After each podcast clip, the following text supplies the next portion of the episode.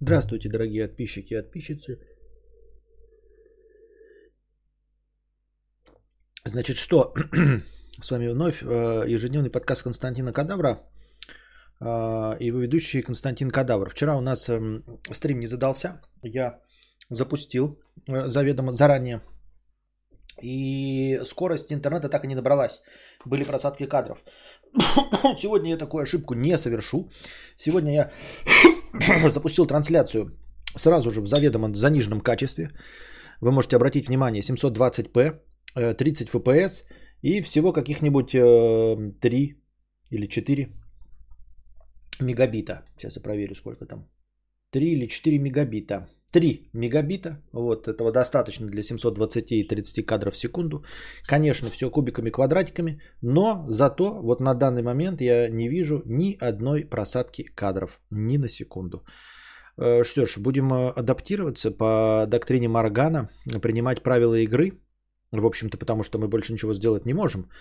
Перейти на другой тариф, ну не на тариф, а на другого провайдера нет возможности, потому что нет другого тарифа. Вот такие вот, дорогие друзья, пироги. Качественный зимбабвийский уровень. За 2 дня межподкастовых донатов надонатили баснословную сумму в размере 800 рублей. Что я сейчас и указал. Сейчас я запущу, что? Правильно, счетчик. Так, if I could save time in the... Да, возвращение 2017. Так. Новая заставка. Это Григория и Маши Калядиной. Спасибо им большое за новую заставку, которую вы сейчас видели с баночками. Баночками банок. Так, на чем же я остановился по донатам? На чем же я остановился по донатам? И какие у нас есть повестки дня? Не знаю, даже, может быть, из повесток дня начать. Пёс его знает. Так. Повестки дня. Ну, во-первых, я посмотрел, не посмотрел, а попытался посмотреть интервью Вероники Степановой в гостях у Собчак. Получилось, как обычно, полное говна. Несмотря на то, что там в комментариях поддерживают все Веронику Степанову, у меня больше всего горит от непрофессионализма Собчак. Она отвратительный ведущий, она отвратительный интервьюер. Может быть, вам она нравится или там не нравится, но в любом случае, по моему мнению, она один из худших ведущих. Вот, она пытается постоянно встать в залупу, а в залупу у нее встать не получается. Идеальная иллюстрация... На самом деле, вот то, что делает Собчак, лучше всего показано в пародии от Сатира. Вот эта вот знаменитая сценка «А ты какие мемчики любишь? Я люблю Ждуна, такая жиза». Вот, вот эта сценка одна, она описывает всю Собчак с ее интервью-карьерой. Вот она задает вопросы настолько неуместно, как в этой пародии, да? Ну, потому что пародия, она как бы, знаете, пародия, она как бы подытоживает, но на самом деле это нифига не пародия была от Сатира. Самое стрёмное, мне кажется, для Собчак, что это была не пародия. Это просто была инсценировка, как если бы Собчак задавала вопрос 16-летнему подростку. Она ровно те же самые вопросы бы задавала. Без юмора, понимаете, без шутеечек. Это как вот есть такое информационное агентство «Панорама», знаете, в Твиттере, которое пишет новости с бадуна, просто из головы придумывает имбецилизм, какой-то сюрреализм и идиотизм.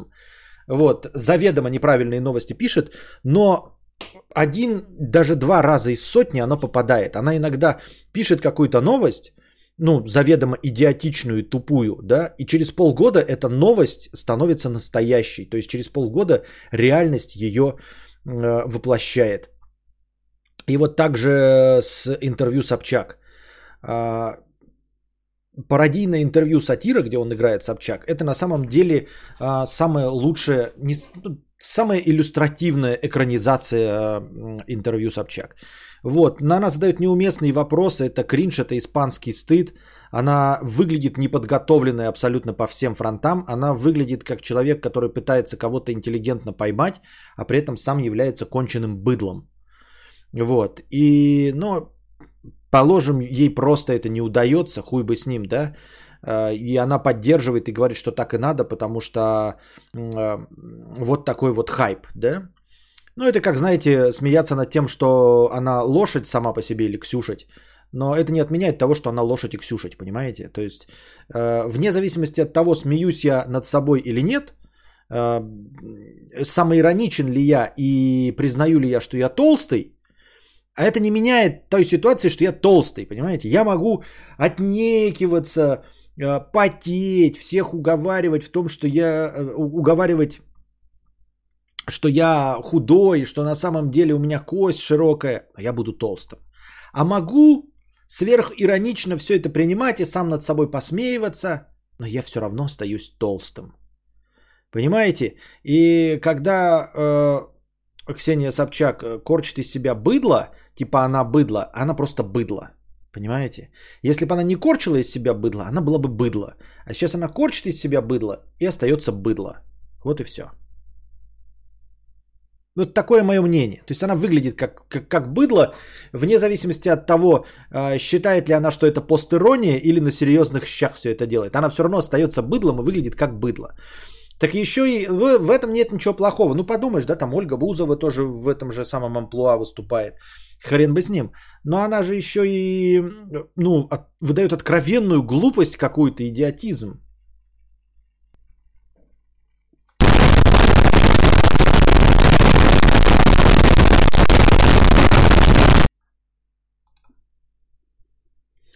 Поздравляю с годом спонсорства тебя и себя. Все-таки год спонсорства, да? Год спонсорства, ребята.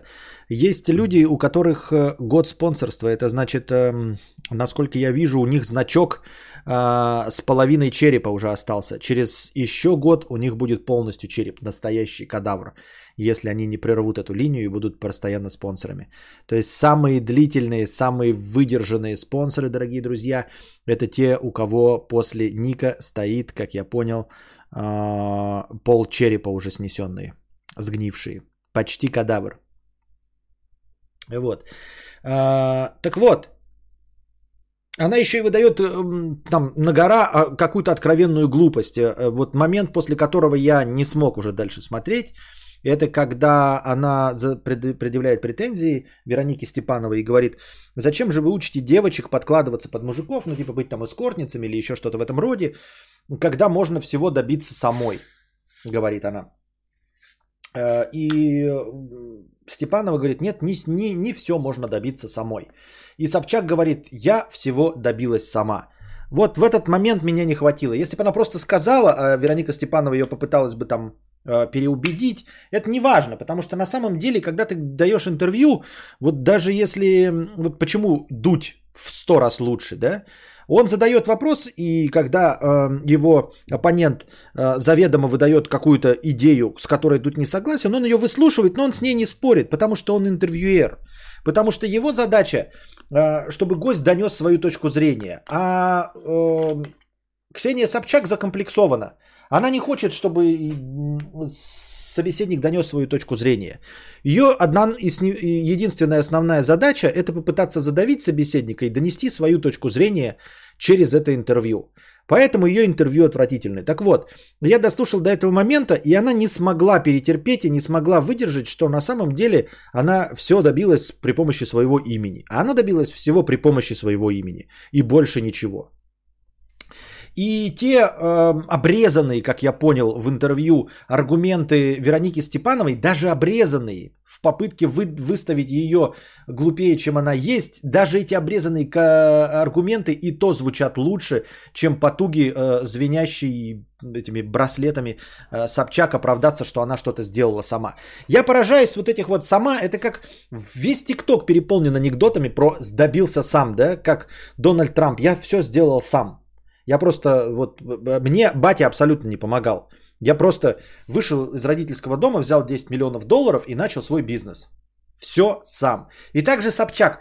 Я взяла деньги у мамы, поехала в Москву и все сделала сама. Ну хуй бы с ним, взяла деньги с мамы, да, мы уже посмеялись над этим. Когда взрослый 30, скольки там, 6-летний человек, сколько ей лет, на серьезных щах говорит, я поехала сама и всего добилась сама, с именем Ксения Анатольевна Собчак, понимаете, ты заходишь куда угодно, блядь. Вот кто угодно мог стать ведущим «Дома 2», скажете вы, да? И в принципе, да, и кто угодно мог справиться.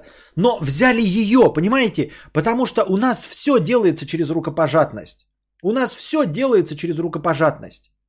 Давайте не будем, блядь, пиздеть себе. Вот, допустим, вы находитесь где-то. Просто представим себе, что вы есть правление ТНТ или Дома 2 или чего угодно. И к вам приходят люди. Никто вам не звонил. Никто ни о чем не договаривался. Ни о чем. У вас есть бизнес. Вы продаете строительные материалы, предположим. И приходит к вам несколько людей. Вот 3 человека, да, и хотят устроиться продавцами. Или не продавцами, водителями, кем угодно. И один из них говорит, я Вася Пупкин. Второй говорит, я Пупа Васькин. А третий говорит, я Иннокентий Игоревич Свердлов. А по странному стечению обстоятельств Игорь Свердлов это мэр вашего города или губернатор вашего края. И Игорь Свердлов вам не звонил. Ни о чем с вами не договаривался. Никогда, ни слова, никто вам не позвонил, не надавил, не сделал никаких намеков, ничего. Просто пришло 3 абсолютно одинаковых человека. Вася Пупкин, Пупка Васькин и Иннокентий Игоревич Свердлов. Напоминаю вам, что Игорь Свердлов – это мэр вашего города. Или губернатор. Понимаете, не надо звонить, не надо ничего делать. Вы возьмете Иннокентия Игоревича Свердлова.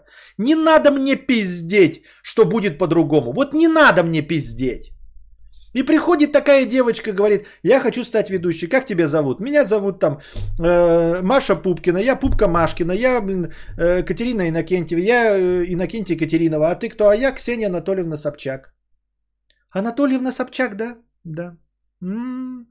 А вы абсолютно одинаково. Они все абсолютно одинаково страшные, абсолютно одинаково косноязычные, а одинаковые. Ну вот во всем. Да, а наоборот, может, все одинаково красивые, все одинаково подвешенные языки, все абсолютно одинаковые.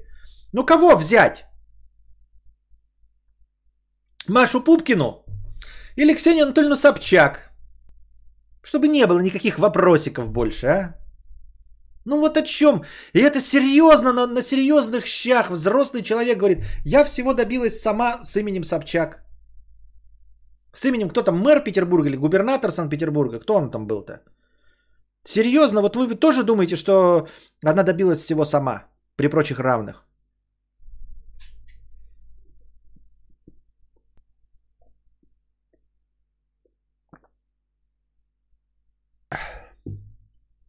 Ей никто не помогал, просто дали денег. Да ей даже денег давать не надо, я говорю. В странах постсоветского пространства, да и даже в большинстве вообще стран мира, все решает знакомство и рукопожатность. Это даже в Америке так, понимаете? Даже в Америке так. Ну вот ты приходишь такой и говоришь, устраиваться в какую-то компанию, да? В General Motors. На должность менеджера приходит 3 человека. Майкл Скотт, значит, Крис Пратт и Джордж Буш III. А знания у них абсолютно одинаковые. Все равно работать они будут одинаково. Абсолютно одинаково будут работать. Абсолютно. У них абсолютно одинаковые знания. Они одинаково целеустремленные. Никто не будет хуже. Они одинаковые. Точно. Майкл Скотт, Крис Пратт и Джордж Буш III. Они такие сидят. Джордж Буш III. Угу. А дедушка у тебя кто был? Джордж Буш. Понятно. А папа? Джордж Буш младший. Понятно. А ты Джордж Буш III, да? Угу. Политические амбиции-то есть? Ну, когда-нибудь в будущем. Понятно, понятно. Ну что ж, Майкл Скотт и Крис Пратт. Вы с ними договорились? Где? Кто? Кто звонил? Кто договаривался? Кто со мной о чем говорил? Никто со мной ни о чем не говорил. Ну о чем речь вообще? Что за комплексы? Вот да, там кто-то пишет. У Собчак комплекс неполноценности из-за влиятельных родителей. За всю карьеру ее чувствуется, мол, не родаки меня толкнули, а я сама. Ага, сама. И не надо денег, понимаете, не надо звонков. Достаточно паспорта просто, и все. Мне кажется, она специально, чтобы у всех жопа сгорела, прекрасно все понимая. Да нет в этом ничего хорошего, понимаешь? Мне кажется, она специально, чтобы у всех жопа сгорела, прекрасно все понимая. Об этом есть блестящий мем, когда чувак ведет себя по-идиотски, да, ему говорят, пиздец ты долбоеб. Я вас затроллил, как будто я долбоеб, я затроллил, я вас затроллил. Я так сделал, как будто вы подумали, что я долбоеб. Нет, ты долбоеб. Мы все поняли, что ты долбоеб.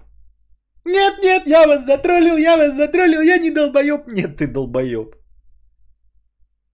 Вот, и Ксения Собчак такая же, я вас затроллила, я такая хайповая, я так, вау, кринж. Нет, ты просто кринжовая и пиздец, блядь, и человек испанский стыд. Вот и все.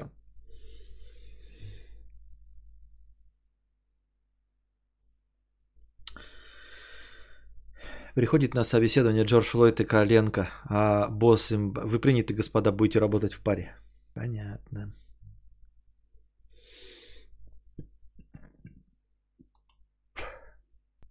Ну и дальше я уже не мог смотреть. То есть, в принципе, мне интересно была бы блогерка Вероника Степанова, но, к сожалению, не в этом интервью я не смог это смотреть. Такие вот дела.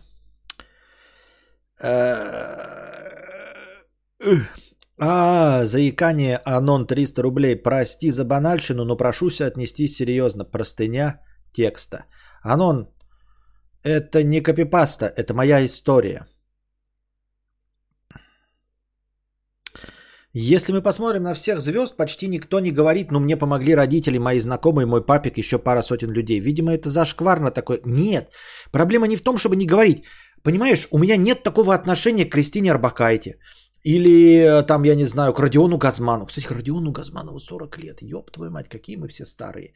Так вот, нет же никаких проблем. Надо просто не отнекиваться, когда ты задаешь такой вопрос и тебя ловят. Не надо отнекиваться, понимаете? Просто не надо отнекиваться. Не надо держать нас за дураков, вот и все. Или самому не быть идиотом конченным и верить в то, что ты сам чего-то добился. Вот. Разве есть какие-то претензии к Кристине Орбакайте? Никаких абсолютно. Тут никто не говорит, что нужно стоять с плакатом «Я дочь Аллы Пугачевой» там, да? И Максима Галкина. Нет. Но она же типа, знаете, я сама добилась. Ну что ты пиздишь, блядь? Нахуй ты пиздишь? Настолько, что дальше смотреть невозможно. Вот время просмотра закончилось, а мог бы я час посмотреть, мог бы все рекламные интеграции посмотреть. Но ты пиздоболка тупая. Вот и все. Еще у них глухой звукооператор, который не заметил гремения украшения. Это пиздец вообще. Я в ахуе нахуй. Как, блядь, сказать, блядь, сними ты эту хуйню, ты что, дура, ёб твою мать, блядь. У нее тоже самой ума-то нет, блядь, что ты гремишь.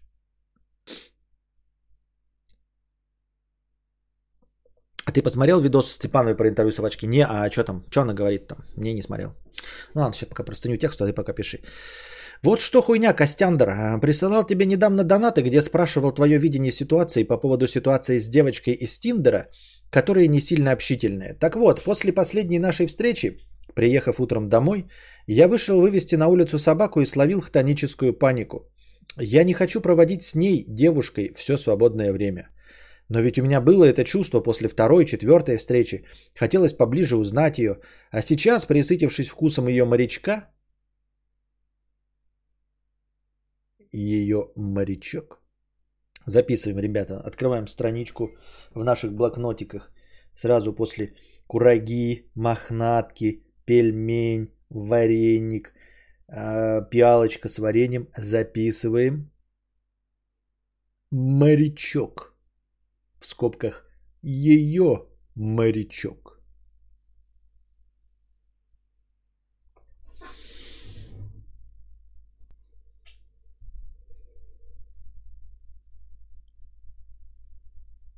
Мог бы отличный разговор получиться. Степанова, дитя вонючной спидозно-маргинальной коммуналки и Питера 90-х, а Собчак. Могло быть, да.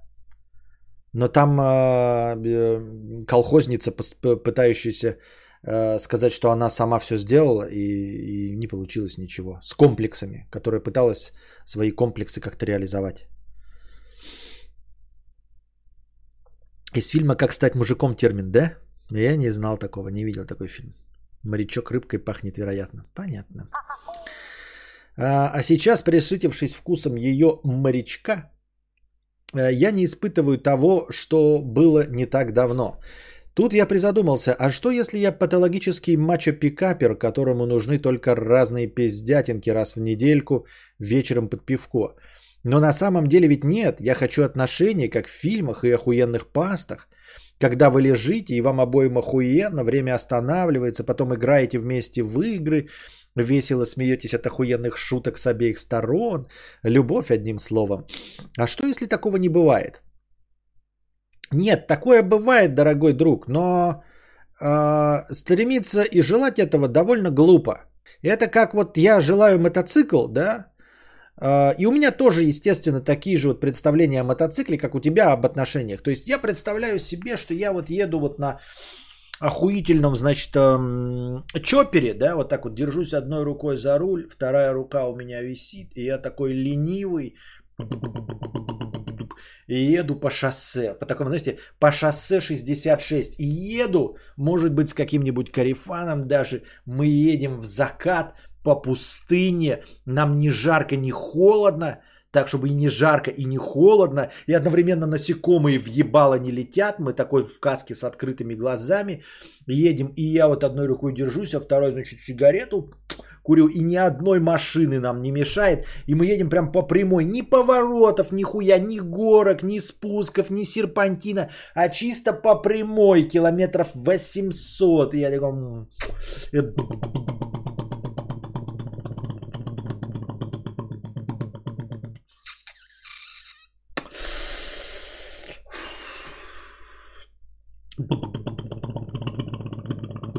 Но вот эту ситуацию получить при любом мотоцикле, ее практически нереально, понимаешь? Какой бы мотоцикл охуительный я ни купил, нет такой, сука, прямой дороги, не будет этого кореша, не будет вот этого ни отсутствия серпантина, ни жарко, ни холодно, и чтобы не было насекомых. Этого момента никак не поймать, его никогда не будет, понимаешь? Потому что нет таких дорог на этом континенте. Ну вот нет таких дорог. Может быть, когда-нибудь, вот по идее, это возможно. Вдруг я стал миллиардером, открылись все, значит, границы, закончились санкции, я получил визу, как там это называется, 01, как талантливый человек, и меня пригласили в Асашай, я купил там мотоцикл, и там вместе с Джейсоном Момоа мы подружились и едем.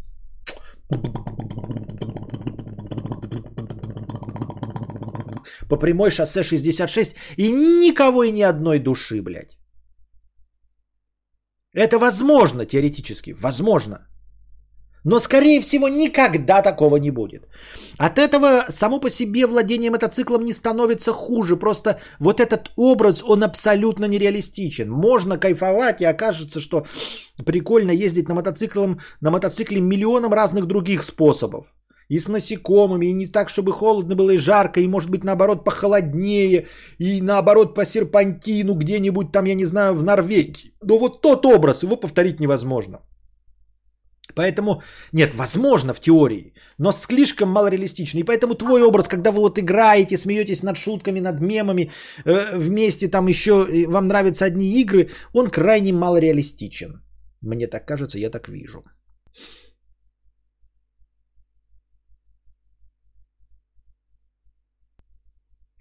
Вдвоем на шоссе 69 с Джейсоном Момоа, да. Взял, пересказал сюжет игры Desert Bass.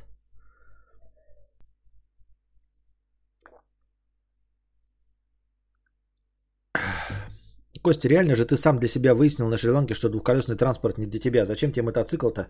Размотаться, газель. Да сколько вы можно говорить? Вот я что, купил? Я типа, вот когда я буду купил... Стоять возле Харлея, тогда ты меня будешь уговаривать. У меня в одном списке стоят. А идти просто. И ты на серьезных щах пишешь здоровенный комментарий. У меня в одном списке, вот у меня есть три списки вещей. Книга, Ford Mustang и Harley Davidson Iron 883. Я их могу менять местами. В зависимости от приоритетов. Может быть, сначала Ford Mustang, ой, Dodge Challenger куплю. Dodge Challenger, книга, которая разорвет и будет талантливее, чем Пелевин. И Harley Davidson Iron 883. Может быть, вот в каком-то разном порядке.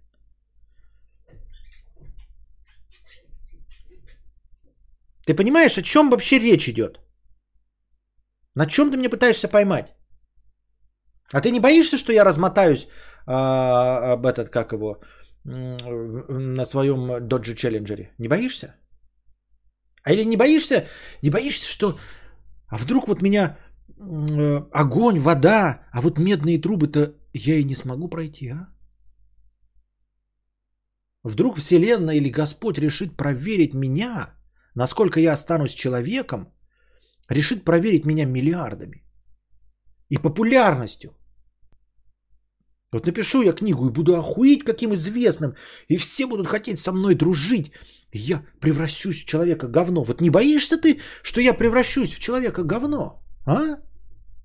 Вот напишу книгу, и давай мне премии накидывать прям за щеку, блядь, и, блядь, и Грэмми, блядь, и Тэфи, нахуй, и, блядь, и Нобелевку по литературе, и по химии Нобелевку на всякий случай. И, блядь, Оскара, хуй Оскара, блядь, и, блядь, Каннского, Серебряного, Пальмовую льва. И я во всем этом, и тёлки, блядь, и пёзды, блядь, и миллионы, нахуй, яхты, и дружба, значит, с великими мира всего. И вот не боишься ты, что я перестану стримить, а? Не боишься? Так почему ты, блядь, боишься, что я размотаюсь на Харлее-то, а?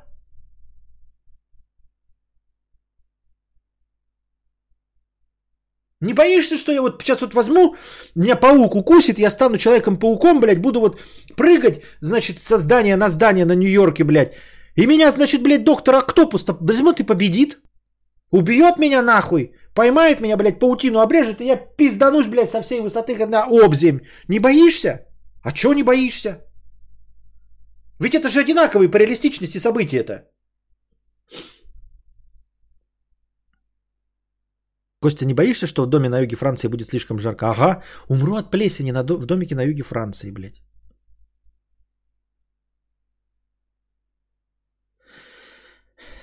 Но вдруг котик будет выходить из дома, из доджа своего, и уебется ебалом в лед после своей калитки. Вот, вот, ага.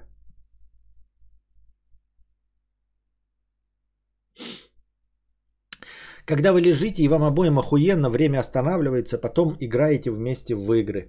Весело смеетесь от охуенных шуток с обоих сторон и любовь одним словом. А что если такого не бывает? Ёбаные фантасты напридумывали иллюзии и продают их таким дурачкам, как я. Раньше ведь я был ТННщиком. Тян не нужны.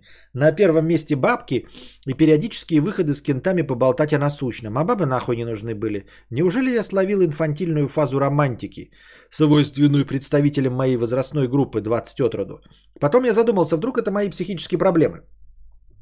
Иногда хожу к психиатру из-за панической атаки, тревожности и подобной хуеты. Все мои мысли о первичной нужности, затем ненужности любящего человека, кроме мамы рядом, лишь оливье и понос моей ебанутой головушки. Нет, это совершенно забей на это, даже не думай об этом. Со своим специалистом решай проблемы с паническими атаками. Это полная хуйня, понимаешь? Задумываться над тем, даже если бы это были отклонения, над минимальными отклонениями, что они являются результатом твоей больной головушки, но это глупо. Это все равно, что значит, понимаешь, думать обо всем, что угодно. Что с тобой творится, что это является результатом психосоматики. Вот это я тебе точно говорю. Забей, не думай даже об этом. Все, что ты придумал, все, что ты ждешь, все, что ты не ждешь, получаешь или не получаешь, это абсолютная норма. Это вот тяга к тому, чтобы объяснить все результатами психосоматики или, я не знаю, своими психическими отклонениями. Это значит вот, блин, я сейчас пойду поссать. А нет, не потому ли, что я извращенец, хочу потрогать свой писюн? Я открываю холодильник и хочу поесть. А какой стресс я хочу заесть? Да никакой стресс, ты просто, блядь, любишь ебаный в рот, блядь, жрать нахуй. Или ты просто голоден, понимаешь? Иногда банан это просто банан. Точнее, в 86% случаев банан это просто банан. И вот даже когда я люблю есть, вы можете, конечно, предположить, что я заедаю стресс, но есть гораздо более стрессом наполненные люди, которые не заедают этот стресс. То есть можно его не заедать. А я заедаю, потому что это мой выбор, да, например. И потому что я люблю жрать. В конечном итоге все сводится к одной простой формуле. Не я, давайте проверим Константина, может быть у него какой-то внутренний конфликт, может быть внутреннее противоречие, может быть какой-то когнитивный диссонанс, который его гложет, поэтому он жирный, потому что он заедает стресс. Да не, он, сука, блядь, не сдержанное хуйло. Он просто жрет, сука, блядь, как не в себя, потому что любит ебаный в рот, блядь, жрать. Потому что он мог бы получать удовольствие от прыжков с парашютом, там, я не знаю, от путешествий, а ему все это не нравится, он ленивый хуй, и он любит жрать. Это легкий способ получить удовольствие. Он любит, сука, жрать. Нет в этом никакой психосоматики, настолько сложной, чтобы вообще с этим разбираться и об этом говорить. Вот и все.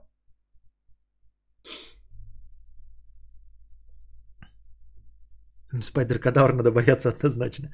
Костя, у тебя... Так... Тоже уже год, а вроде только вчера подключал. Обожаю, когда Константин произносит слова с прорыгом. А сколько твоя модель Харлея стоит? Я когда был в магазе, там около миллиона были моцики. Ну, я не помню. На самом деле, что-то вот... Ну, нет, давно уже был 800. Сейчас, наверное, больше стоит. Такое может быть, когда тебе лет 18, когда ты можешь все неловкие моменты и сопутствующий кринж с девушкой не замечать. А когда ты старый, ты не способен идеализировать что-либо. Ну и короче, в общем, все какие бы у тебя приблуды не были, это норма. То есть, понимаешь, даже если ты хочешь, чтобы девушка на тебя покакала, да, то есть, в принципе, где-то вот на границе уже разумного и здорового, я бы тоже все равно на это не стал обращать внимание. Ну, подумаешь, извращение. Ну да, были, наверное, какие-то в детстве нездоровые причины, это, но это не настолько вообще проблема, чтобы этим заниматься. Вот панические атаки – это проблема. То есть это конкретно тебя гложет, конкретно делает твою жизнь качественно хуже. Но то, что ты хочешь, чтобы на тебя покакали, это вообще не то, с чем стоит разбираться и даже задумываться над тем, почему ты такой извращенец. Абсолютно не... Ну, просто... Всех отклонений от нормы избежать нельзя, нормы нет никакой, поэтому вот так.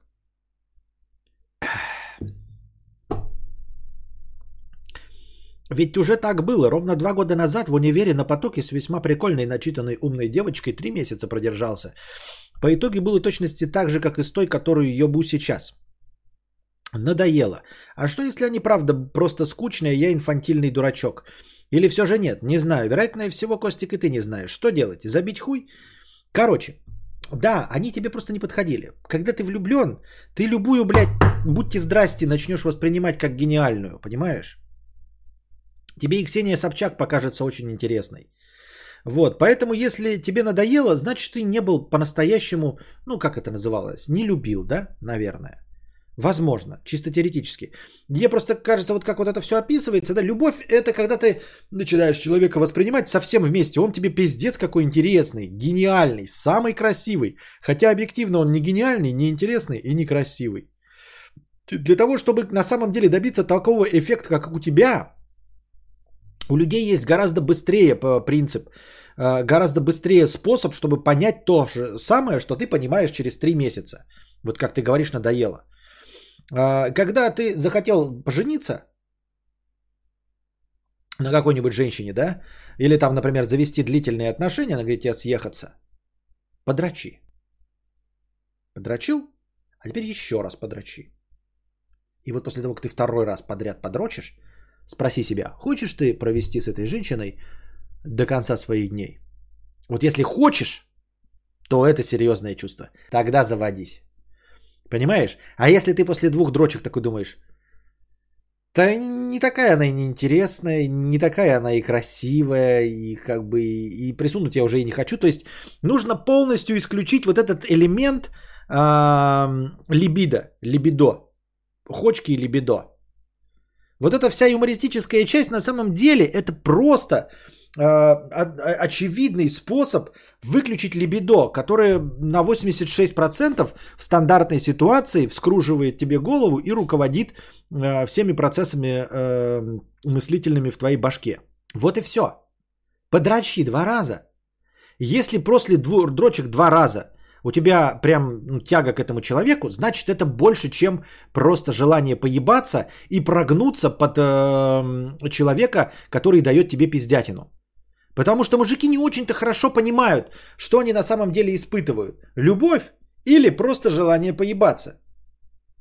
В большинстве случаев окажется, что после двух подряд дрочек, что тебе на самом деле поебаться хотелось. И все, что ты готов делать ради этой женщины противоположного пола, ты делаешь только для получения пиздятины. Как только ты, оказывается, тебе она не нужна после двух дрочек, так сразу все. Оказывается, ты не хочешь с ней разговаривать, есть вместе, там, куда-то путешествовать и все остальное. Вот и все. А если хочешь... А если хочешь, то тогда да. Вот. Конечно, вариант «могу продолжать делать то, что делаю всю жизнь». Играть в контру, периодически меняя иконку открытого приложения на Valorant. Не знаю. Но девушку все же хочется, которая вдохновляла бы, заводила интересные, но по-доброму ебнутые разговоры и при этом иметь возможность медитировать, просто смотря на нее. Всегда увлекала и была как Кен, с которым проводишь все свое детство. Я не говорю, что этого не существует. Это существует, но... Я миллион раз говорил, что сознательное стремление к этому ни к чему не приведет. Просто пусти все на самотек. Доверься самотеку. И эта женщина твоя найдется. Если она есть в мире, может и не быть, просто не быть. Ну, там неудача такая, тебе нет такой, да? Или они находятся, у всех, для всех в мире есть идеальные партнеры, но они могут находиться там одна в Бангладеше, блядь, одна во Вьетнаме, одна в Австралии, 4 в Бразилии и 2 в Америке. И ты их никогда не встретишь. Может быть такая неудача. Но если тебе ее суждено встретить рядом, то оно само по себе образуется. Прикладывание усилий – это просто суета на пустом месте. Ты просто суетишься и никак не приближаешь этот момент. Момент встречи с этой идеальной женщиной. Идеальным партнером противоположного или не противоположного пола, в зависимости от того, что вы хотите. Это универсальный ответ всем. Не надо лохматить бабушку. Не надо суетиться. Это дело не любит суеты. Вообще, любовь, да, как... какой-то вот этот элемент, я не знаю, всплеска гормонов или чем он там управляется, он в любом случае непрогнозируем. Ты не можешь сам выбрать, в кого влюбишься, ты этим процессом не управляешь. Все, поэтому успокойся и живи себе по добру, по здорову. Когда суждено, и если суждено, то встретишь. Не суждено, суетись, не суетись, все равно не встретишь. Вот так я считаю. Так мне кажется, я так думаю. Костя, влечи Шапалака в правую щеку пиздострадальцем, а в левую щеку влепин книгой «Женщина. Учебник для мужчин» Новоселова. Ну, это твое мнение, Рейзер. Я-то не читал книгу, я не могу просто так советовать то, что я сам не читал. Ну, такими темпами можно волшебником стать в 30. Да и что плохого? Ну, волшебник и волшебник. Вы так говорите, ну нет, так нет. Да нет, так и не сюда, нет. Ребята, у нас жизнь полна компромиссов. Почему вас это удивляет? Почему вы считаете, что остаться девственником в 30, да и вообще на всю жизнь, это что-то из ряда вон выходящее? То, что у вас никогда не будет Dodge Challenger, вас смущает? Такие, ну нет, не у всех бывает, у многих бывает, а у меня нет, не будет. У многих бывает Harley Davidson Iron 83, а у меня не будет. Многие напишут книгу, а я не напишу ее. И проживу с этим. Ну, мог бы быть счастливее, будь у меня Iron 883 книга, а если нет, ну на нет и суда нет. Как бы вместе с ней, ну как бы и хорошо, а нет, ну нахуй пусть будет.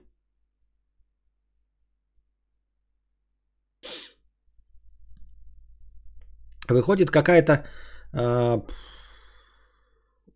лоховская нудная паста, наверное, извини, если тебе это кажется глупым, но накопилось, Костя. Подскажи по-отечески советам, пожалуйста. Понимаю, что темка отношений остаебенила всех и вся, меня в частности, но правда кипит от пиздеца и амбивалентности в черепной коробке. Кстати, психиатры-петухи. 1 из 100 нормальный попадается, и брать за сеанс будет минимум баксов 50. Спасибо. Ну, это мы давным-давно известно, вот еще один человек подтвердил, что... поиск подходящего тебе специалиста в психологии, психиатрии, психотерапии – это очень сложный процесс, ребята. Так что не разочаровывайтесь с первых 10 попыток. Так что вот, я ответил на твой вопрос. Тем не менее, серьезно. Костя, вопрос банальный. Есть ли любовь? Думаю, что да. Мне кажется, что да.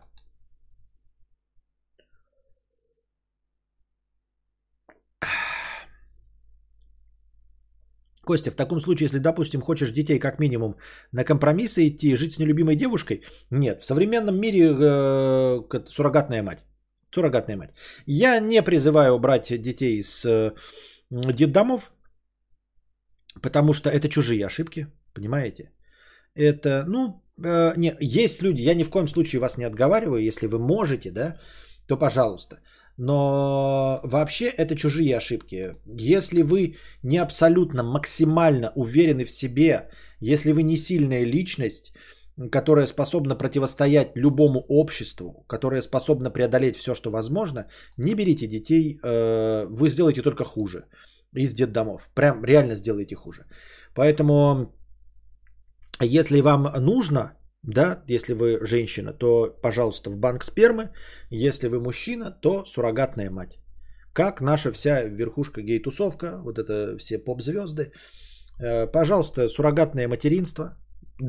Копите деньги. Это не так дорого, на самом деле. Не дороже, чем автомобиль. Ну, хороший новый автомобиль. Поэтому это проседает, не знаю от чего. Не надо мне вот это рассказывать. Я не могу уже понять, из-за чего проседает. Но, в общем, это не интернет. Я попытался исправить. Таким образом, вот. Суррогатное материнство.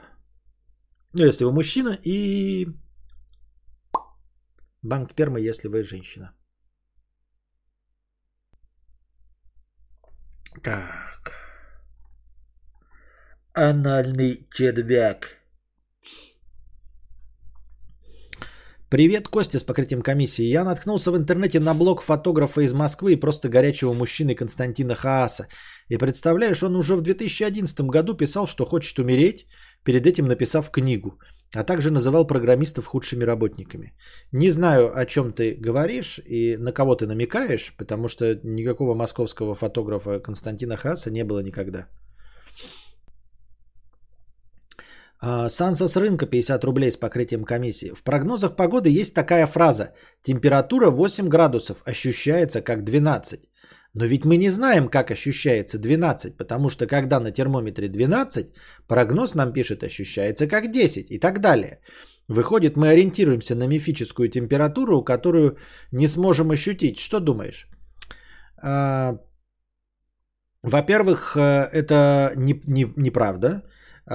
Есть прогнозы погоды, когда я часто их встречаю, когда температура 10 и ощущается как 10. Ару, ахаха, что ару, что случилось?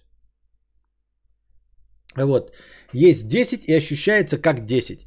Миллиарды раз. В большинстве случаев, правда, когда ощущается ровно то же самое, что на градуснике, просто не пишут. Когда ощущается по-другому, так пишут, то есть, например, у тебя написано 10 градусов ощущается как 12, 10 ощущается как 8, 10 ощущается как 12, 10 градусов, 10 градусов. Так вот, последние два раза 10 градусов, это значит, что ощущается так же, как и на термометре. Другое дело, как вычисляется, что ощущается. Об этом даже есть какой-то то ли скетч у каких-то стендаперов, то ли шутеечка о том, что метеорологи записывают показания погоды, а потом звонят человеку, который на улице тусуется, и такие, ну что, как по ощущениям, блядь? А он сидит такой, ебать, по ощущениям где-то минус 17, нахуй. Пиздец, просто как холодно.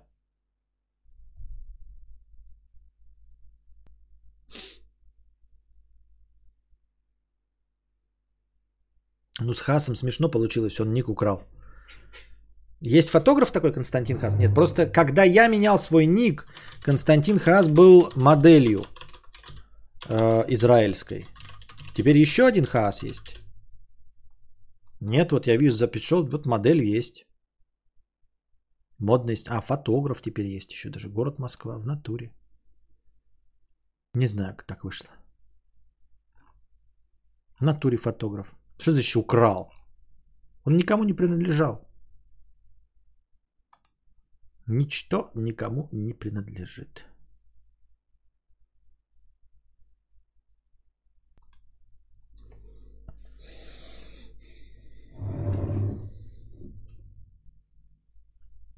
Метеорологи подъехали. Привет, когда лекция, тематические подкасты? Что нужно, чтобы он случился?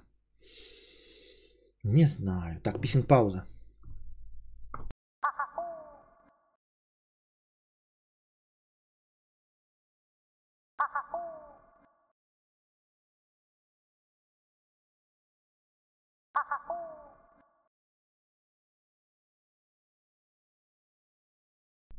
Пау! И мы снова с вами, дорогие друзья. Не спать.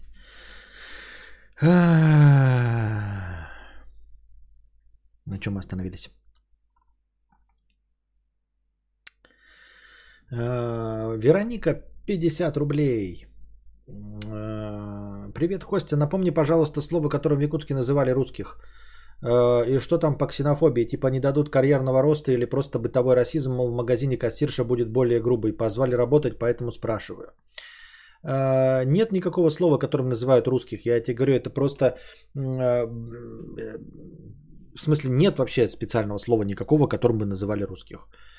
Вот, ничего подобного. Что там по поводу бытовой ксенофобии? Да нет никакой бытовой ксенофобии, или кто там, что там, бытовой расизм. Нет ничего подобного.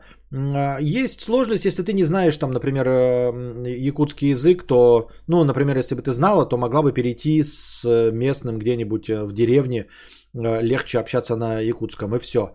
А то, что к тебе будет как-то по-другому относиться, ничего подобного не будет. Якутск и Якутия в целом, это просто очень холодно. Понимаете? Я оттуда не от ксенофобии бежал или еще чего-то. Будьте здрасте. У меня все товарищи, знакомые, друзья. Ну, не все, естественно, да, половина были якуты. И поэтому ничего вообще необычного не было. Все абсолютно нормально. Проблема не в ксенофобии, потому что там пиздец как холодно. Ребята, там нет ксенофобии. Это не будем сравнивать с другими, да, регионами. Даже близко совсем не то же самое. Вот. Никто оттуда никаких русских не изживает, ничего подобного не происходит. Вот. Если есть какие-то проблемы, вроде того, что ночью там ты можешь получить пиздюлей, но ты ночью можешь получить пиздюлей вне зависимости от того, какой ты национальности, а просто от понаехавших из деревень. Я не знаю, я там был, ребята, 10 лет назад, может сейчас ситуация изменилась и все хорошо. Но ты, когда боишься получить пиздюлей, ты равно их боишься получить от русских и от якутов, от деревенских. Вне зависимости от того, русские они или якуты, ты получишь пиздюлей. И ты получишь пиздюлей, будучи городским, вне зависимости от того, якуты будут перед тобой или русские, но если они деревенские, или быдлота. Вот. С расизма никакого нет. Там пиздецки как холодно, ребята. Сейчас вот, например, да...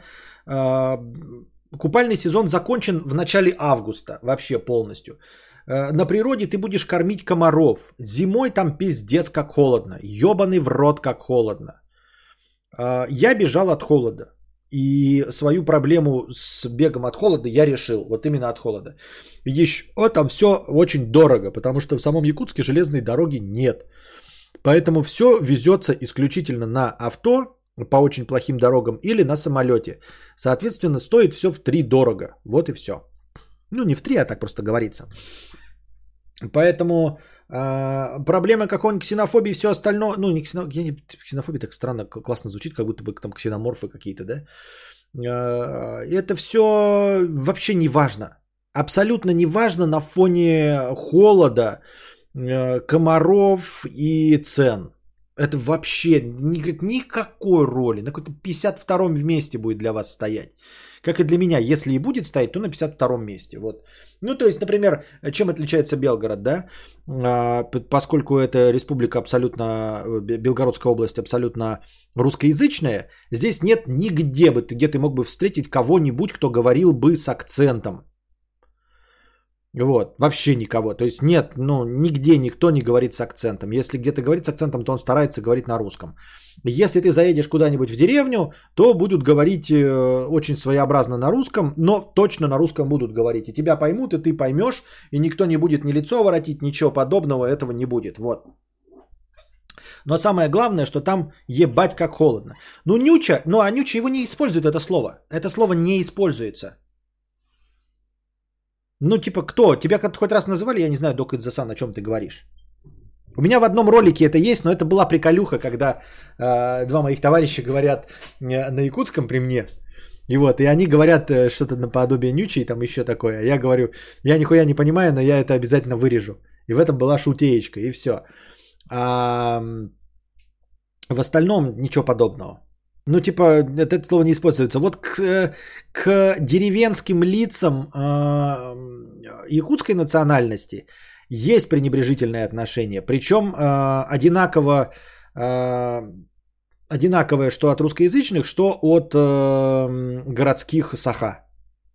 Их можно называть. Причем тем словом, которое, судя по всему, мы позаимствовали у казахов.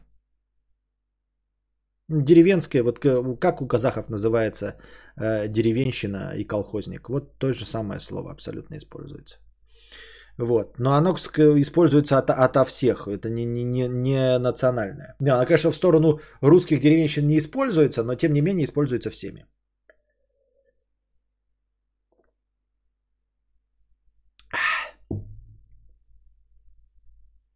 Мамбет, да. Ну вот. Вот опять, ну что вот началось? Вот сейчас видите, да, 15 кадров. Что случилось? Ничего не случилось. Я тоже вижу 15 кадров. Это не связано никак с интернетом. Это просто просадочка. С чем? Поменялся формат. Я вот 60 FPS мы тянули, а без 60 FPS. Вот что-то с 30 FPS-ами какая-то фигня происходит. Вот. Но это все не важно, ребята. Даже если вас...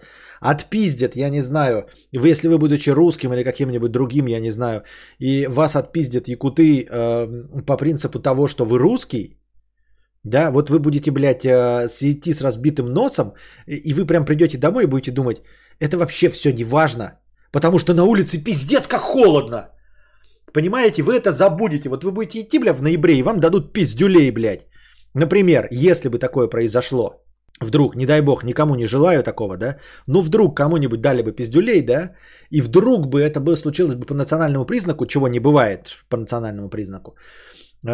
Основное разделение, как обычно, городские и деревенские. Ну вот, дали вам пиздюлей, вдруг по какой-то причине, выдуманной по национальному признаку, все равно вы придете домой и скажете, это все не важно, самое важное, что я пиздец как замерз, я ебать как замерз. Я замерз, сука, замерз!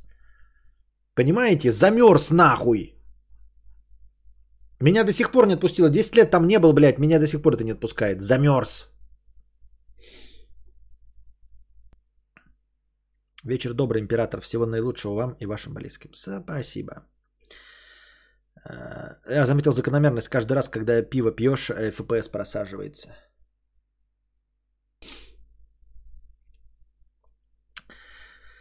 Так, вот, поэтому, Вероника, когда ты говоришь, позвали тебя работать, я не знаю откуда. Если ты едешь из Краснодарского края какого-нибудь, да, вот, например, из южных регионов, я вообще не представляю. Я, блядь, я вот родился, да, там, и всю жизнь стонал от холода. От комаров, от холода, от этого короткого лета, от бесконечной зимы. Я всю жизнь от этого страдал. Вот. А есть люди, которые, знаете, ну там же типа вахтовым методом приезжали. Я не представляю, какой они ловили вообще просто адок, если они уезжали из какого-нибудь Краснодарского края и южнее. Это просто ад. Я не представляю, как можно из Ростова приехать в Якутск и, пережив одну зиму, там остаться. Ни за какие деньги, блядь, ни за какие нахуй. Король ночи бы... Нет, не одобрил. Король ночи ходил там, где Джон Сноу ходил без шапки. Понимаете? Это не Якутия, ребята, идите нахуй. В Якутии бы вас, блядь, бы обсмеяли всех. В Якутске. Если бы, блядь, Джон Сноу ходил без шапки, ты что, дурак, что ли, блядь? Без шапки нельзя ходить уже в сентябре. Уже в сентябре невозможно ходить без шапки просто. Понимаете, там нет хипстеров, которые носят вот подвернутые штанишки и ходят без шапки, потому что прическа держится. Там этих людей нет, потому что они умирают. Это вопрос жизни и смерти, не вопрос модности, немодности или подмороженных конечностей. Нет, если ты будешь ходить с оголенной лодыжкой, тебе ногу ампутируют. Ты не сможешь ходить, во-первых, до такого степени, потому что у тебя начнет чернеть, отмораживаться конечность, и тебя остановят, да? Но если бы ты там, я не знаю, вколол себе какой-то, блядь, кодеин, новокаин, то тебе бы ампутировали конечности, и все. И голова бы у тебя отсохла нахуй. Там нет этих людей. Нет. Их физически быть не может, потому что ты умрешь, блядь. В очко просто умрешь нахуй.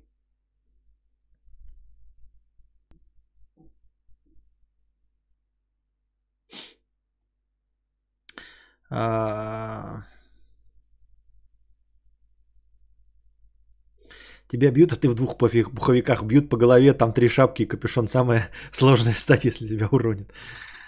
А когда я согреюсь, я все равно почувствую просадку по социальной лестнице. Привет, Константин. Понятно. Мы из юга, мне холодно летом, потому что муж морозит, постоянно сплит. Терпеть не может жару, обожает зиму. Это все неправильно. Понимаешь, я тоже тот человек, который прекрасно выходит зимой гулять. Мы с Костиком, с маленьким родимся, мы выходим зимой гулять. Вот этой зимой, которая здесь зима. Понимаете? Я тоже для местных жителей, ну не для кого-то там, кто замечает, я тоже северный человек, понимаете? Они тоже на меня смотрят. О, блядь, ты гуляешь, вот идешь пешком, когда раньше особенно, да, я на велике ездил ползимы. Потом ходил пешком до деревни, пока у меня машины не было. Сразу видно, северный парень, блядь, не мерзнет. Нихуя подобного, блядь. Потому что здесь не зима, нихуя. У вас тут не зима. Нет, тут бывает минус 20, да, это, конечно, да, ты сидишь дома, блядь, закупорился, нахуй надо. Но в целом, понимаете, в целом это нихуя не зима. Ты просто не мерзнешь. Ты просто не потому, что ты привыкший и северный, а потому что это, блядь, не зима.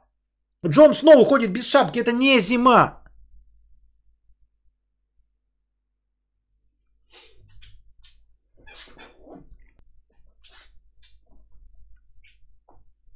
Вот, поэтому я обожаю людей, которые, знаете, там, типа, я живу, блядь, в Сочи и обожаю зиму.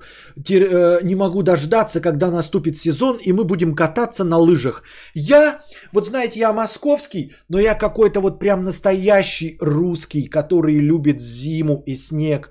Я каждый год езжу на Куршавель и всю зиму, и как можно больше стараюсь проводить времени в горах. Иди нахуй, черт, блядь! Любишь зиму, поезжай в Якутск. Проведи его там. И после этого на серьезных щах, блядь, я хочу услышать от тебя 15 февраля, как ты, простояв 2 часа на улице 15 февраля, скажешь, я люблю зиму. Вот она проверочка. Приезжаешь в Якутск, блядь, 1 ноября и живешь до 15 февраля. И 15 февраля 2 часа на улице, и после этого ты произносишь вслух на русском языке: я люблю зиму. Тогда я скажу: молодец, да, ты действительно любишь зиму.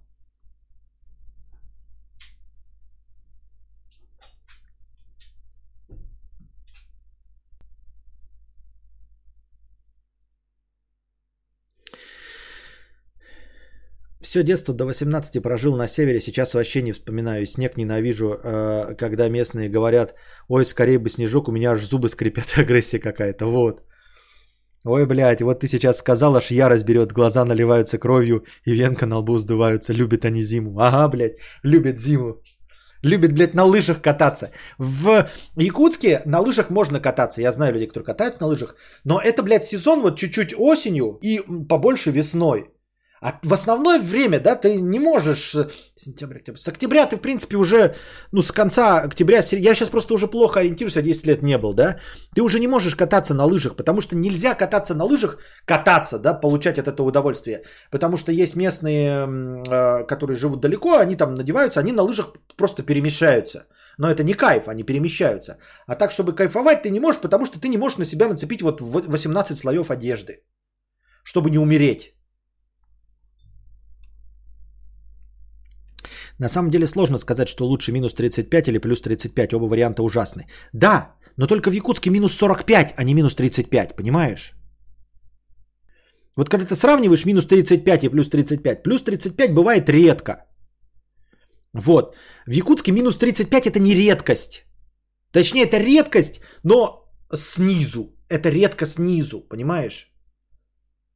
Потому что в основном зимой холоднее, чем 35.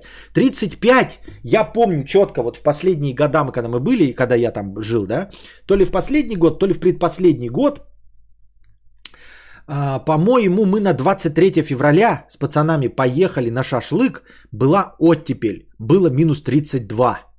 Это была оттепель, я уже вам об этом рассказывал. Это была реальная оттепель, то есть мы такие, нихуя себе, вот это, блядь, кайф. Мы собрались и на автомобилях поехали на шашел. На природу, блядь, на шашлык, потому что стало минус 32. При минус 32 вышло солнце, а туман спал. Меньше минус 35, ниже минус 35, все покрывает холодный туман. Просто холодный воздух, туман, ничего не видно. Не кайфово, даже если днем, все равно не кайфово. А тут было минус 32, туман исчез и было видно солнце. Это было пиздец какая оттепель. И мы ели шашел. Мы выехали, блядь, за город, застряли, правда, но сделали на этом шашел, потом нас вытащили. Но один хуй, это было, блядь, оттепель, ебать. Но это нормально, это мы вышли, блядь, пили пивко на улице, все. Влажность там сухо. Мне лучше плюс 45, у нас каждое лето, чем минус 30, ветра, это жесть. Там сухо, да, там я говорил же, во-первых, все сохнет, пиздец, как быстро, да, то есть ты, если летом, зимой просто может замерзнуть, если ты мокрое вывесил, а если летом ты вывешиваешь там футболку, там за 30 минут она у тебя полностью высыхает к хуям. И самое заметное из того, что вот я просто 20, там, четверть века проживший там, замечал, ты сюда приезжаешь, вот здесь у тебя мусор, он постоянно гниет. Вот у тебя набирается мусор в ведре, и он воняет, и там какие-то процессы происходят, что-то там разложение. В Якутске этого нет, там все сохнет. То есть у тебя под раковиной мусорка стоит, она может 3-4 дня стоять, ничего не будет. Ты положишь туда банан, и мушки не заведутся. Не потому что холодно, даже летом это происходит, а потому что сухо, оно все высохнет к хуям, там не заведется ничего. Прямо гниение добиться, это надо специально прям, знаете, кастрюлю на там несколько дней держать на тепле, чтобы запустилось гниение. А так, вообще, мусор всегда сухой, никакой вони, вот этого запахов туалетов, как в Краснодарском крае, когда едешь мимо станиц, тебе пахнет половина, блядь, туалетами, половина винным виноградом, если вы знаете, что это такое есть, когда вот винный виноград, он пахнет как брашка, как блевотина, и все эти плоды падают и тоже гниют, в Якутске этого никогда ничего нет вообще. Никаких запахов.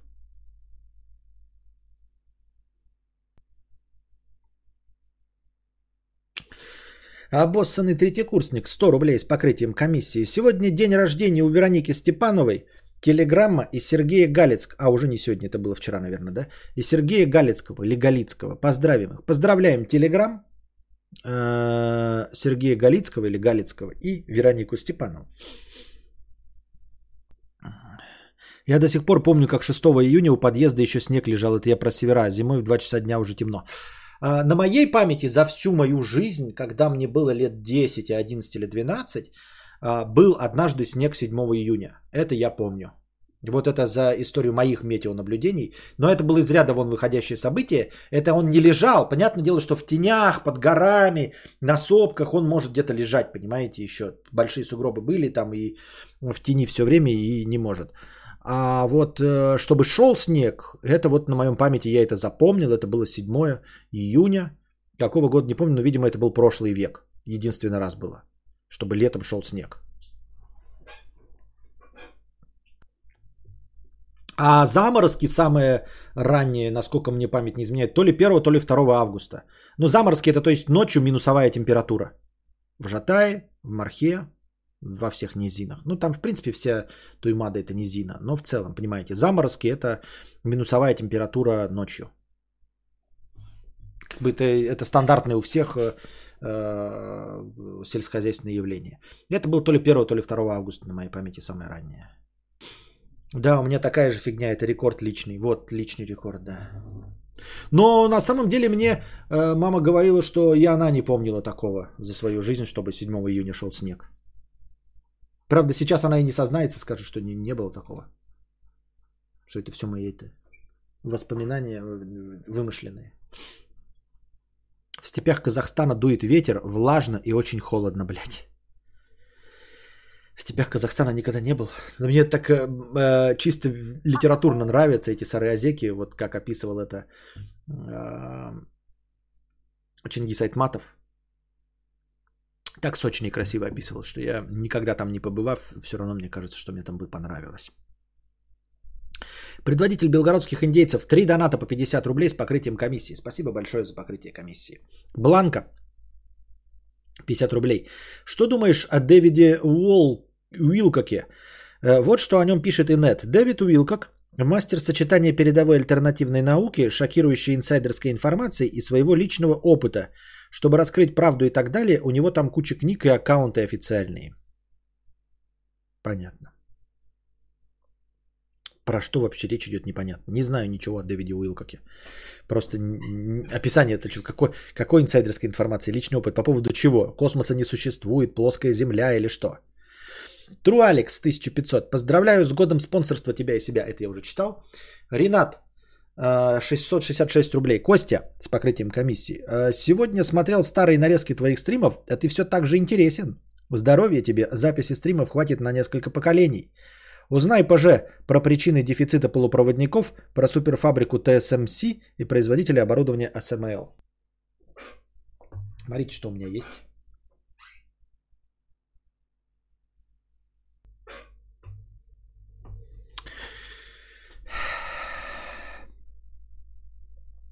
Предводитель белгородских индейцев 50 рублей с покрытием комиссии. Спасибо. Варыч 100 рублей с покрытием комиссии. Передайте за проезд. Ля какой, да. Вот, надо бы каких типа игр отличных купить на прохождение, чтобы дом перед сном играть. Ну, понятное дело, что Зельда и Animal Crossing это будьте здрасте, да. Ну, что-то хочется вот сейчас. Зельда и Animal Crossing просто, оказывается, на дисках гораздо меньше стоят. Вот, гораздо меньше стоят на дисках. В смысле, на картриджах. Поэтому лучше их заказывать картриджи. Я думал, что-нибудь такое сейчас купить в интернете и поставить себе играться. Но что-то ничего не нашел. Ну, ничего не нашел перед стримом, не успел. Консолями можно брать и обмазываться, да. Пожалуй, это лучшая интеграция. Смотрите, что у меня есть. Игровые стримы выйдут на новый... Нет, а что, как со свитча-то стримить, я не знаю. Ну, то есть, можно так же, конечно, как и через HDMI, но мне кажется, это дрочь, мне кажется, это как раз-таки та самая приставка, через которую я не буду с вами играть. Вот, у нас-то, кстати, следующий ждет что? Car Mechanic Simulator. Был случай, когда мы с Маман пошли на собрание в школе 27 мая, зашли в 6 вечера, за окном плюс 23, выходили в 8 уже плюс 5 и снег, а утром было минус 30 и мелкие школяры не пошли в школу из-за актировки. Это где такое было, Миними? Что такой резкий перепад? Подожди, у нас собрание в школе 27 мая. Да ладно, минус 30 не могло быть утром. Я понимаю, нет, падение с 23 до плюс 5 это легко и просто. И ночью заморозки, да, но утром минус 30, может быть минус... Да ну нет, да ты гонишь, 27 мая, нет. Снег шел, он все равно шел при плюсовой температуре. Это Switch или Steam Deck? Switch, Steam Deck еще не вышел. Steam Deck даже когда выйдет, я думаю, Steam Deck не раньше, чем через год. Steam Deck не раньше, чем через год, потому что... Потому что. А почему Light не захотел? Ну, потому что к телеку подключаться. Потому что Just Dance. Just Dance какой к телеку? Как ты его подключишь? Надо же с жопстиками в руках. Понятно? Ноябрьский анал. Что-то, Мимими, ты припизживаешь. Я не верю, что может с плюс 23 на минус 30 скинуться. Классно было бы Зельду на свитче пройти, но пока там только парочку перевыпустили, и то за конские деньги. Видел, да, я когда зашел в магазин, там несколько зельд, я такой, что-то какая-то, блядь, Awakening какой-то, еще какая-то залупень. Я такой думаю, там же вообще другое было. И Breath of the Wild 6 с лишним косарей стоит, а картридж стоит 4999. Это впервые вообще я в консолях такое вижу, чтобы физический носитель стоил дешевле, чем в электрошопе. Согласитесь, но это же вообще как это уму непостижимо. Потому что везде, в плойках, в Xbox'ах, конечно, бывает, но всегда нам всем понятно, что на дисках всегда дороже, чем в цифровой версии. Костя, ну какой еще Animal Crossing? Ты вообще в курсе, что это за игра? Это ж бред какой-то. Ну понятно, Ведьмак, который стоит в топах, да, мы его оставляем для прохождения с вами. Next Gen Patch ждем. Если будем здрасте, будем живы, то Next Gen Patch. И мы будем Ведьмака проходить со мной. Вы будете проходить со мной. Стоит ли брать Switch? У меня мысль продать PS4, практически неиспользованный Xbox Series X. Ну, я не знаю, Игорь Петров, я не знаю. У меня все есть. У меня все есть, и я ничего продавать не хочу. У меня есть все, и ничего я продавать не хочу. Вот. А Switch я еще не попробовал. Я только сегодня его получил.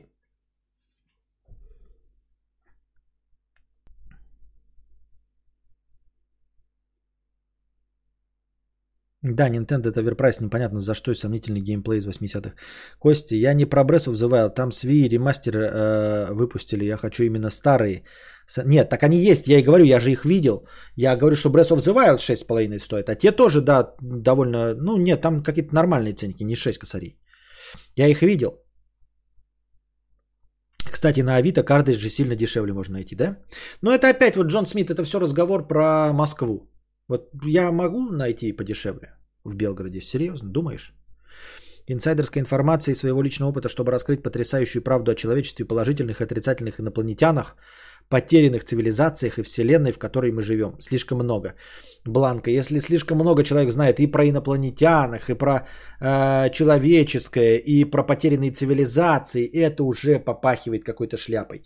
Можно было бы еще попытаться поверить человеку, у которого сакральное знание о чем-то одном, какое-то одно направление. Он говорит, вот и вот инопришеленцы есть, все остальное отметаем и все объясняем с точки зрения инопришеленцев. Это хорошо. А так, что-то не очень. 6К гейминг. Да, 6К гейминг, да. Именно, именно.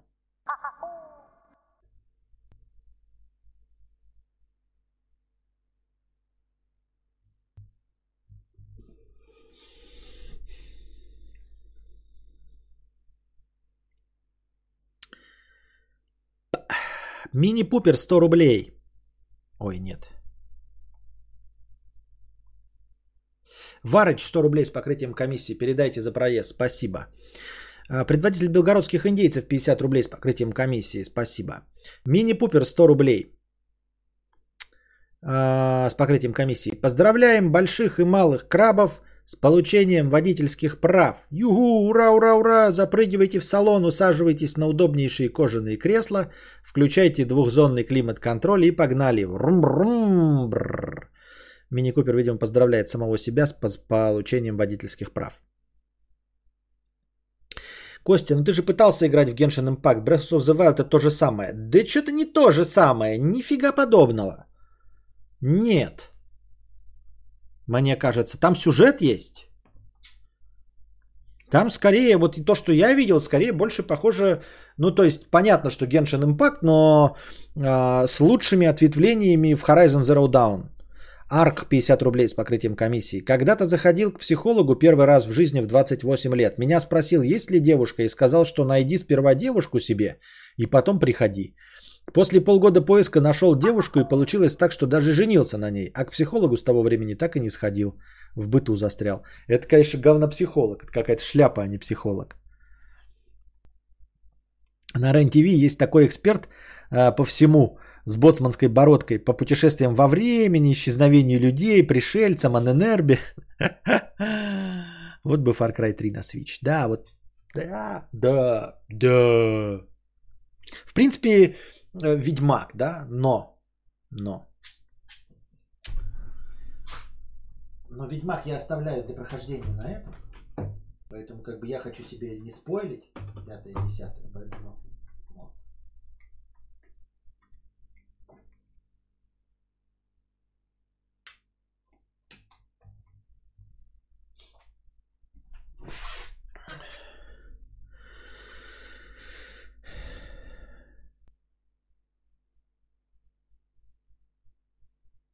Да Винчи 1 евро с покрытием комиссии.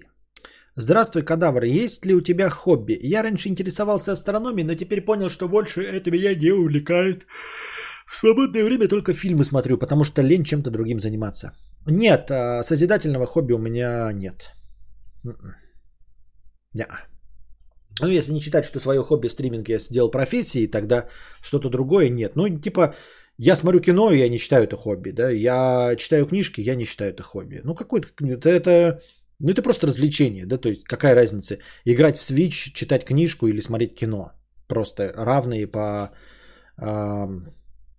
А вот такое, чтобы, знаете, прям целеустремленно накапливать, что ли, или целеустремленно что-то сделать, у меня такого нет.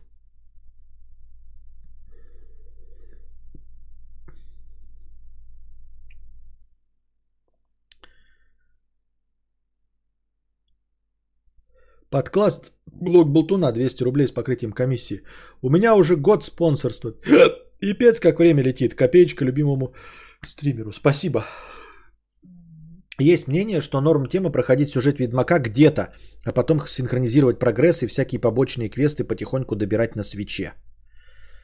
А есть кросс-прогресс? Я просто пиздец, блядь, меня полыхнуло. Я вчера поставил на... плойки домашней на PS4 Pro Car Mechanic Simulator 2021. Так у меня нет сохранений-то.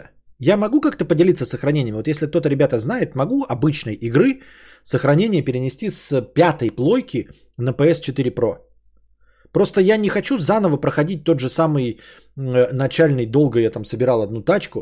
Я бы просто, знаете, там, ну, сюжет куда, он никуда не двигается, просто тачки собираешь и все по порядку.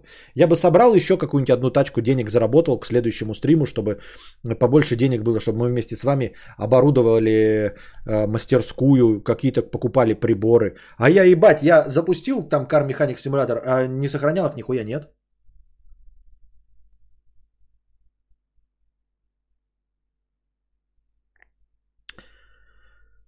У Ведьмака точно можно переносить прогресс на Switch.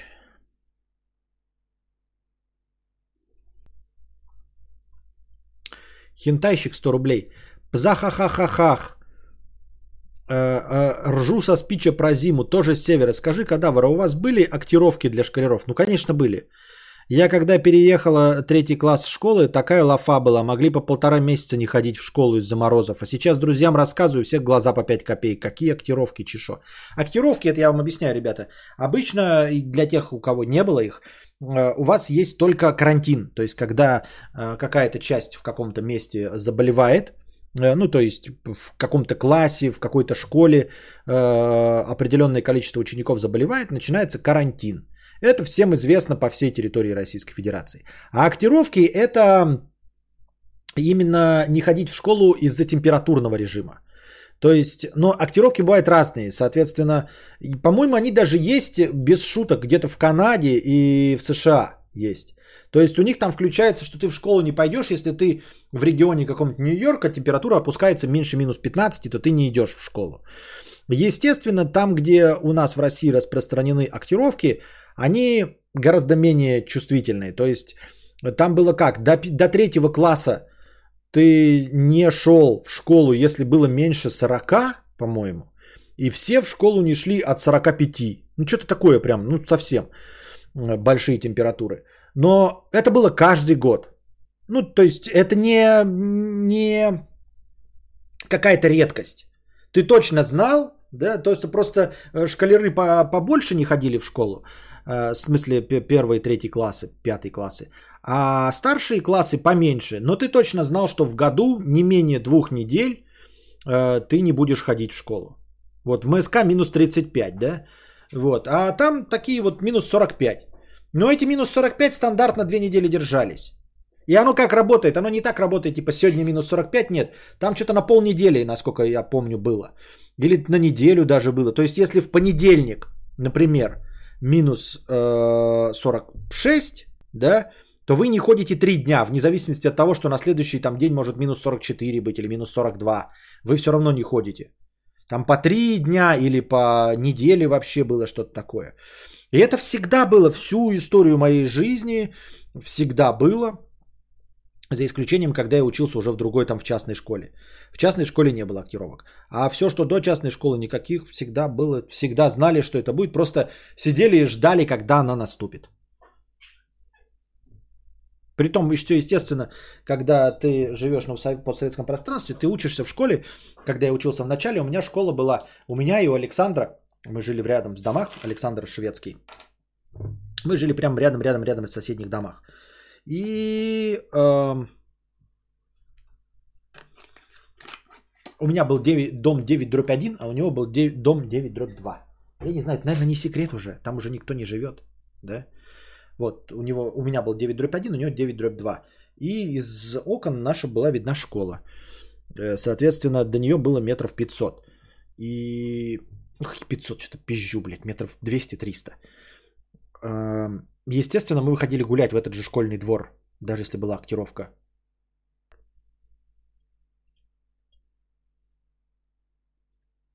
Первый раз слышу это слово, но из-за температуры тоже в школу не ходили.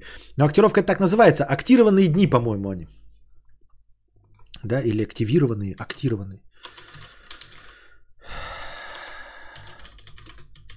Ну, во, актированные дни, да.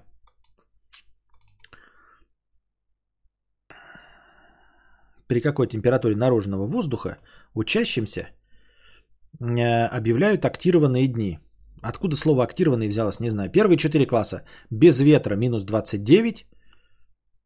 Первый 8 класс при минус 32. При первой, до конца, до 11 класса минус 36. Это вот Ухта. Это Нижневартовск. Вот, актированные дни Якутск. О, смотрите-ка. При какой погоде актированные дни будут в Якутске? Первый-пятый классы 45 градусов. Пиздец, блядь. Я ебал. Вот, чтобы вы понимали, да, там были 36, 32, вот. Минус 45. С 5 по 8 класса минус 48. И самые отвратительные 11 классы, блядь, 9, 10, 11. Это при температуре ниже минус 50. Ниже, блядь, минус 50.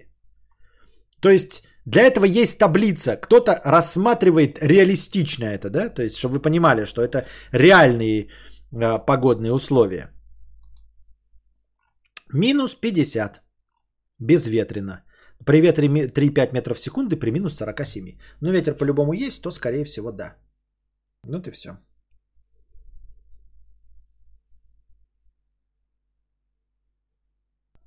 Замерзали одноклассники насмерть? Нет, такого не было.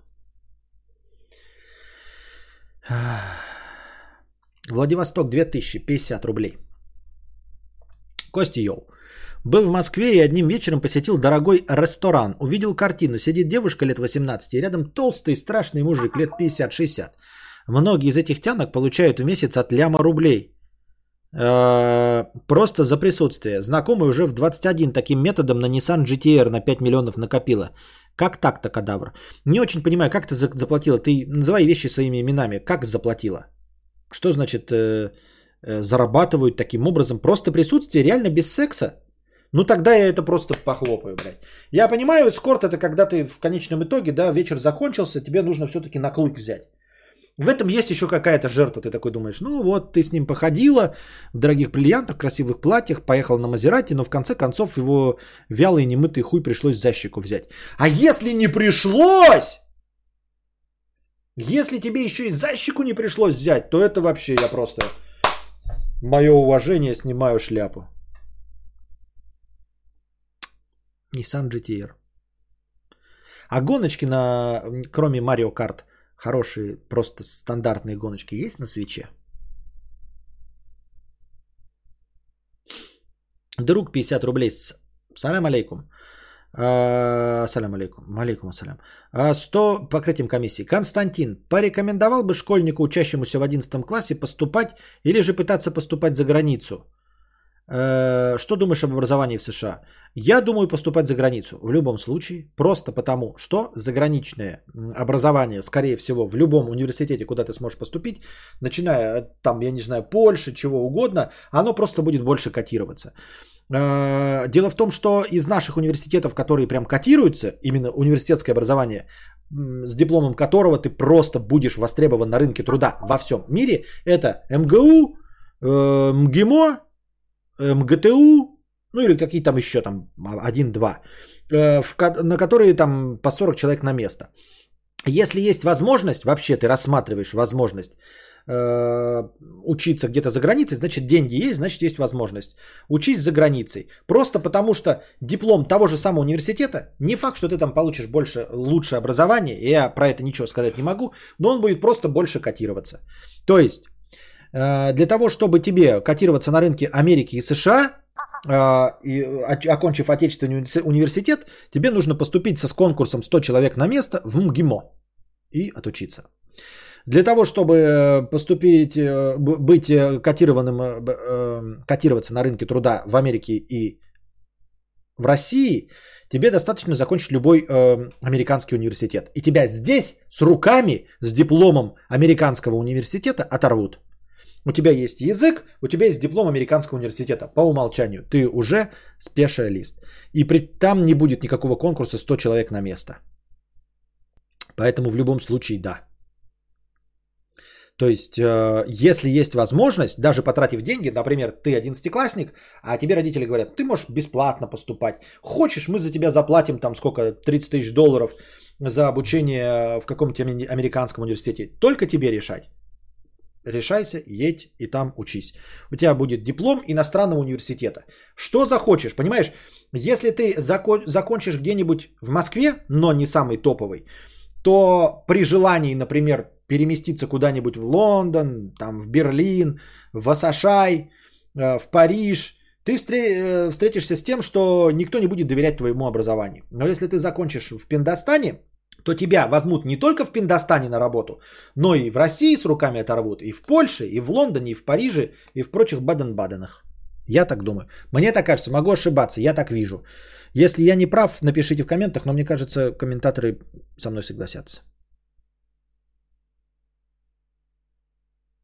На Switch есть только 1 000 000 переизданий Марио за 5К.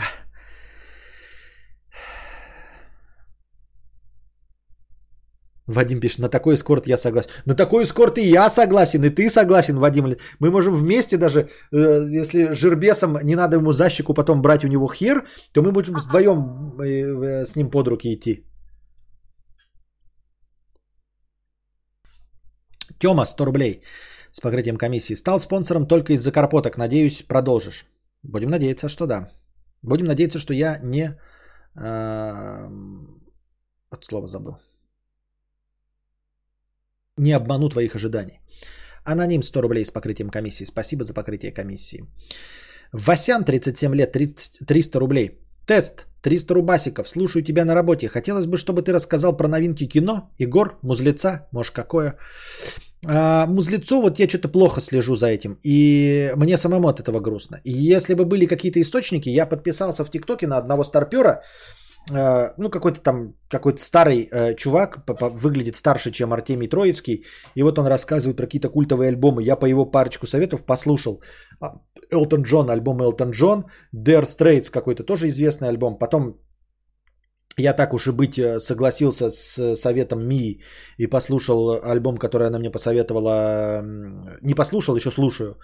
Ну, накручиваю несколько раз. Альбом Генезиса. Вот, нужен какой-то источник, который бы порекомендовал, что послушать. Вот, типа, послушай этот альбом. Есть рекомендации Apple Music, Яндекс.Мьюзик. Ну, там заходишь, там, блядь, последний альбом Kanye West. Это вообще слушать невозможно. Но это не универсально, понимаете?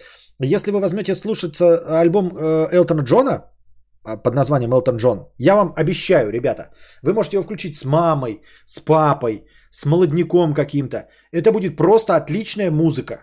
Она будет как бы фоновой, может вам не понравится, типа не станет вашей любимой, там не будет, может, каких-то хитов, по вашему мнению, но никто не скажет, выключи, блядь, это ебаное говно! Вот, например, вы сели, и вам нужно доехать до дачи 40 минут. Если вы включите Kanye Уэста, то все, кроме поклонников Kanye Уэста, скажут, блядь, выключи это ебаное дерьмо. Если ты включишь какого-нибудь Скриликса, тебя, скорее всего, старшее поколение просто отпиздит. Просто, блядь, кулаками нахуй отпиздит и за руля выкинет. Если ты включишь Элтон Джон, альбом Элтон Джон, то все-таки это будет компромисс для всех.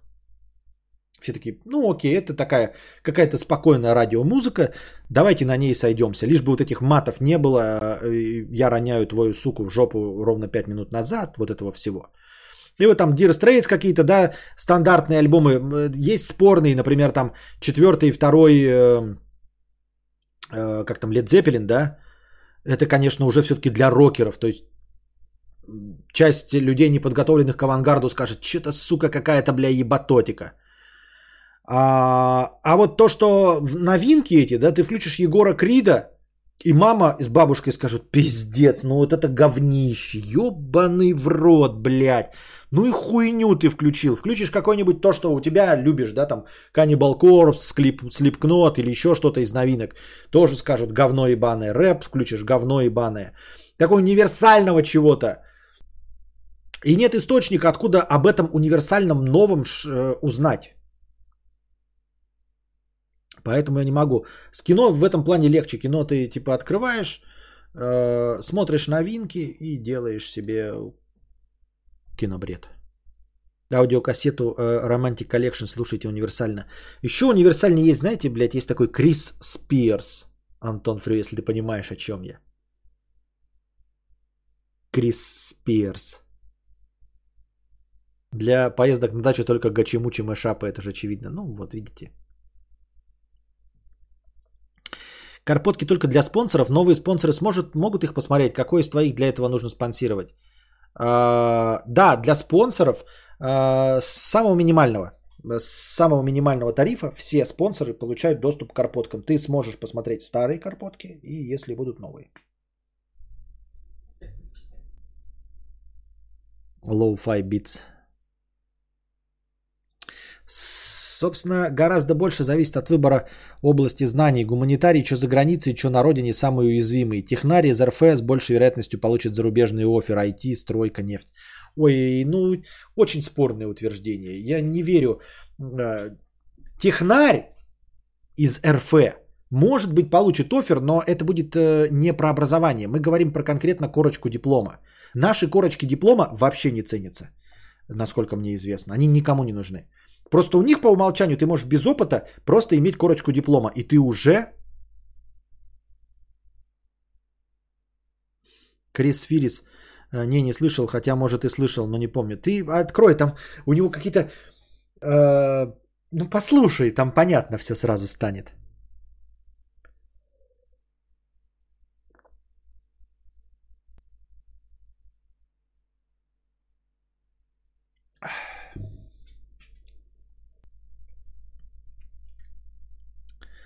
Аноним, 400 рублей с покрытием комиссии, спасибо. Хентайщик, 100 рублей, спасибо.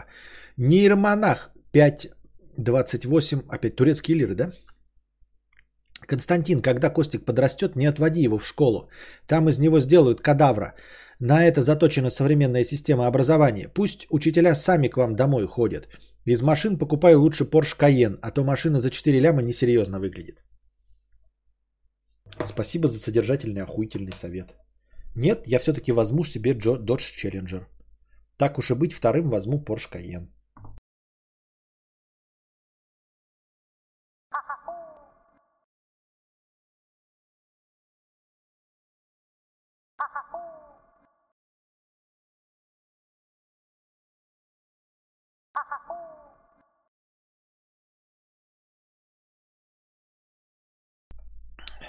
Да, пивко коварное.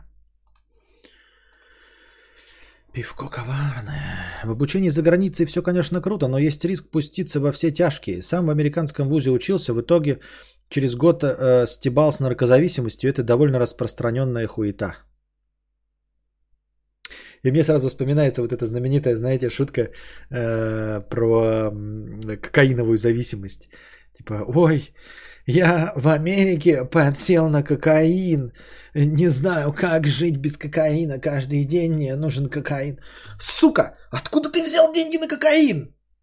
Как ты мог стать кокаиновозависимым? Вот я не могу стать кокаиновозависимым, я могу стать крокодиловозависимым, потому что он делается, блядь, по-моему, из, блядь, толченого аспирина наполовину с... толченой аскорбинкой. Все это поджаренное на огне и поганым спидозным сифилитичным шприцем, загнанное мне под кожу. Я не одобряю и осуждаю. Вот это да, наш путь. Как ты стал кокаиново-зависимым, блядь? Где у тебя деньги? Откуда ты их взял, блядь? Где ты вообще взял первую дозу кокаина? Кто тебе ее нахуй дал? За какие заслуги?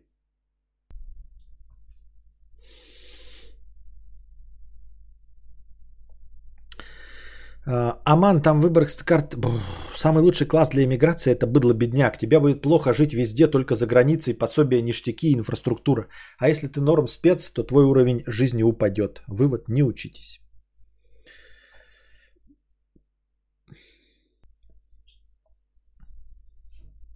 Деси, давай варите скорбинки.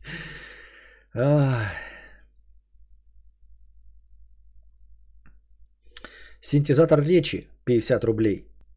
Про то, что богатые пропускают главную часть своего успеха. Ходорковский. Значит, цитата. В 80-х я продавал компы. Вот. Ну а потом в 93-м, когда у меня было 3 миллиарда, я купил ЮКОС. Откуда, блядь, появились 3 миллиарда? Ты продавал калькуляторы и принтеры, а потом ты продал все на 3 миллиарда и купил нефтянку? Да, это все знаменитые там. Я взял из ящика стола у папы немножко карманных денег и вот на эти деньги раскрутился. Взял карманные 10 миллионов долларов. Ну, как обычно, как обычно. На какой-нибудь амф там легко подсесть дешево и разгоняет, осуждаю. Нет, мы все, конечно, осуждаем целиком и полностью. Не, я курил иксаны и хуярил. Такая смесь хуже кокса. Ничего не понял, но будьте здрасте. Спасибо. У нас не было денег на стартап, ну мы и продали Феррари. Да. Лавальдемур, 100 рублей. С покрытием комиссии. Спасибо за покрытие комиссии. Тема уже была озвучена, пожалуй, поделюсь. Смотрю тебя лет с 14 на постоянке. Никто на меня так сильно не повлиял. Поступил в Нью-Йорк University, топ-9 универ США, топ-1 в мире по философии. Я нищенка, поэтому универ сам оплатил обучение, питание и проживание и доплачивает $500 за первое полугодие. Major Philosophy and КС. В смысле, на бюджет поступил? На стипендию в Соединенные Штаты Пиндостана в топ-9 универов USA, топ-1 в мире по философии. Нищенко, поэтому поступил сам, универ сам оплатил обучение. И ты смотришь меня с 14 лет? Это вранье. Это вранье и ложь. Зачем тебе смотреть меня в таком случае? А, не, ну в принципе как Малахов плюс, как пусть говорят, как Левиафан, как что-то прикоснуться ко дну, может быть, в этом да плане. Yes, поржать. А, ну тогда да, тогда понятно. Ну разве для тебя нет каких-нибудь там интеллектуального юмора какого-то, знаешь там? Открыть томик Хайдеггера и посмеяться над его ранними высказываниями и над тем, как он вырос в течение, там, я не знаю, 12 лет его философской карьеры. Так, хо-хо-хо, посмотрите, что он писал еще в 1918-м. Какой же пацан, а? Ну, потом, дальше уже ну, есть какие-то зачатки, но уже в 1926-м он уже стал нормальным, но в 18-м, боже, ну что это, как это можно вообще писать? Мне бы даже стыдно было записывать это на бумаге.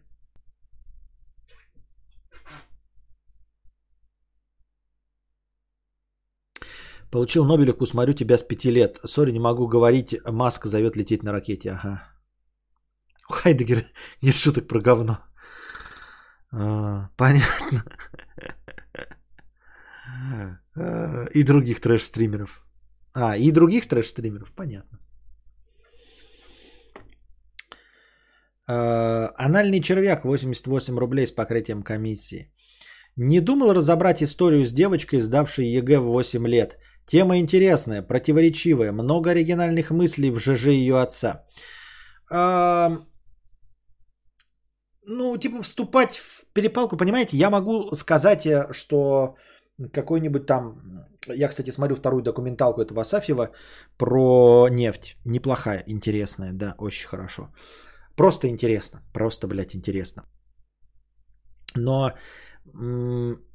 я знаю, что вступая в полемику с заведомо более известным человеком, я не напарюсь на ответную реакцию.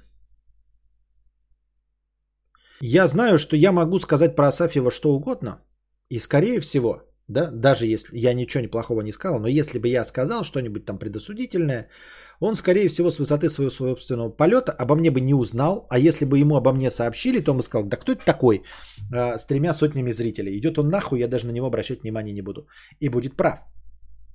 Но когда ты начинаешь отвечать каким-то вот таким людям, как отец вот этой 8-летней сдавшей ЕГЭ, и которая якобы поступила в МГУ, она в этом уверена, вы видели, да, ролик? А на самом деле она еще и не поступила в МГУ, а ей даже не рассказали о том, что она не поступила.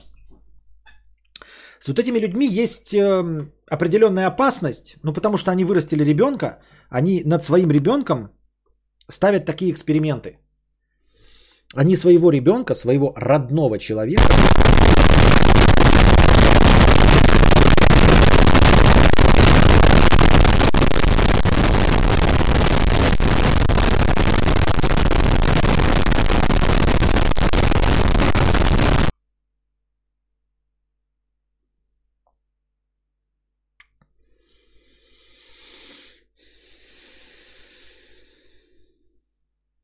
Вот-вот-вот.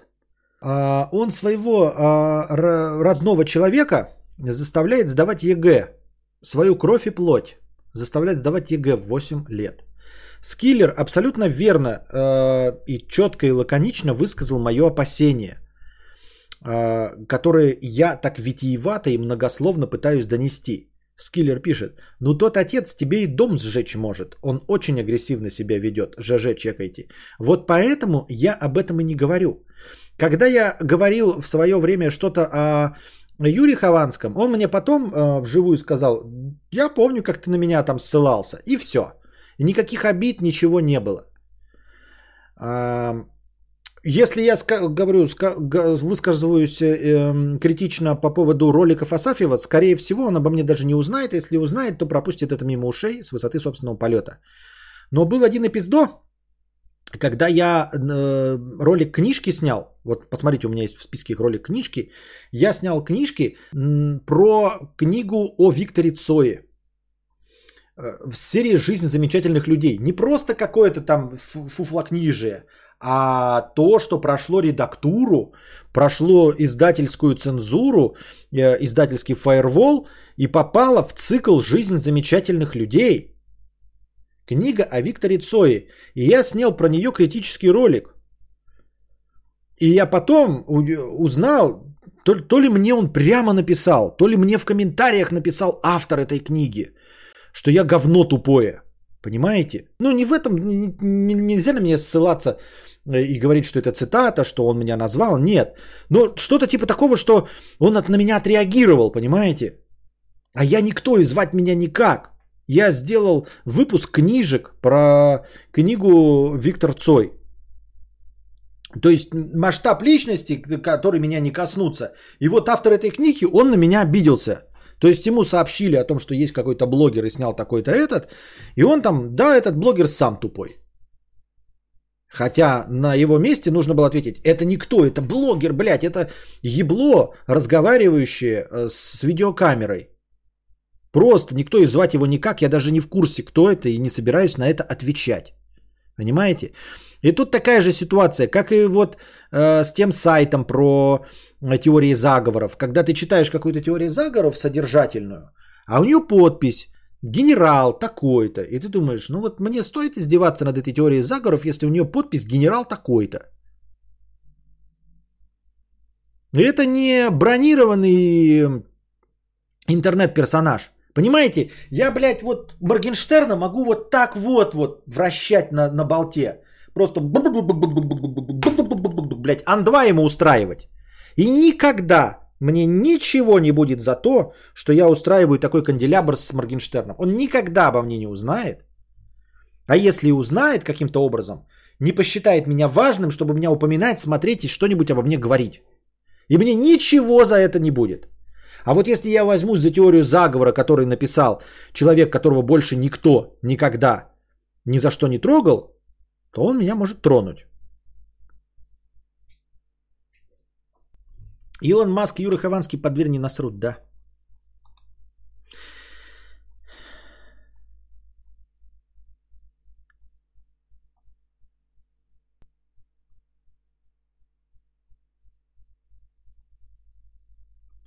Это я над дочерью эксперименты, значит, ставлю. Ну все, держись, выбегаю в твое село. Вот, поэтому я знаю об этой теме. Я хотел сказать, у меня есть мысли, но не все из этого я хочу озвучивать вслух. Ведь Виктор Цой мертв, а я еще нет.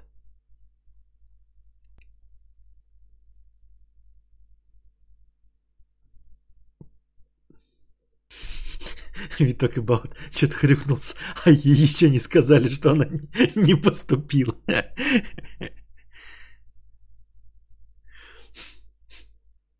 Каждый раз, случайно заходя на подкаст, Кадавр что-то вещает с надрывом. Спасибо. Ан-2. В записи посмотрел твой подкаст и услышал там про Porsche и Volkswagen. Если понравилось, к следующему просмотру рекомендую ремни безопасности, а потом японные ФР-машины. Я смотрю про нефть, вот это 4,5 часовой сейчас. Во время бега. Ну, во время... Не бега, конечно. Ну, в общем, иногда я смотрю.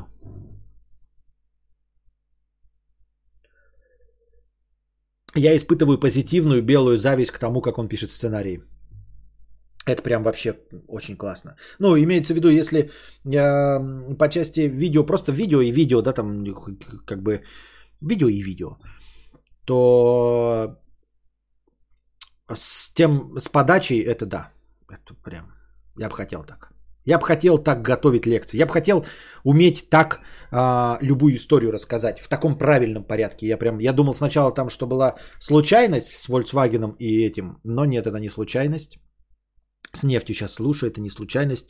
Он прекрасный рассказчик, просто охуительный. Сука, блядь, желаю ему зла из-за этого. Ну, чисто из зависти, естественно, из черной желаем узла за то, какой он охуительный рассказчик. Стас Асафьев с его большими документалками. Посмотрел Volkswagen и Porsche, и там мне очень понравилось, но это мог быть случайный результат. И сейчас я слушаю 4-часовой про нефть документальный фильм. Вот, и это был не случайный результат, судя по всему. Он просто охуительный рассказчик. Вот мои лекции слушали, да? Если вам нравятся мои лекции, то представьте, что они в 10 раз лучше, без пошлости и без тупых шуток. Вот, самые лучшие образчики моих лекций, но только в 10 раз лучше.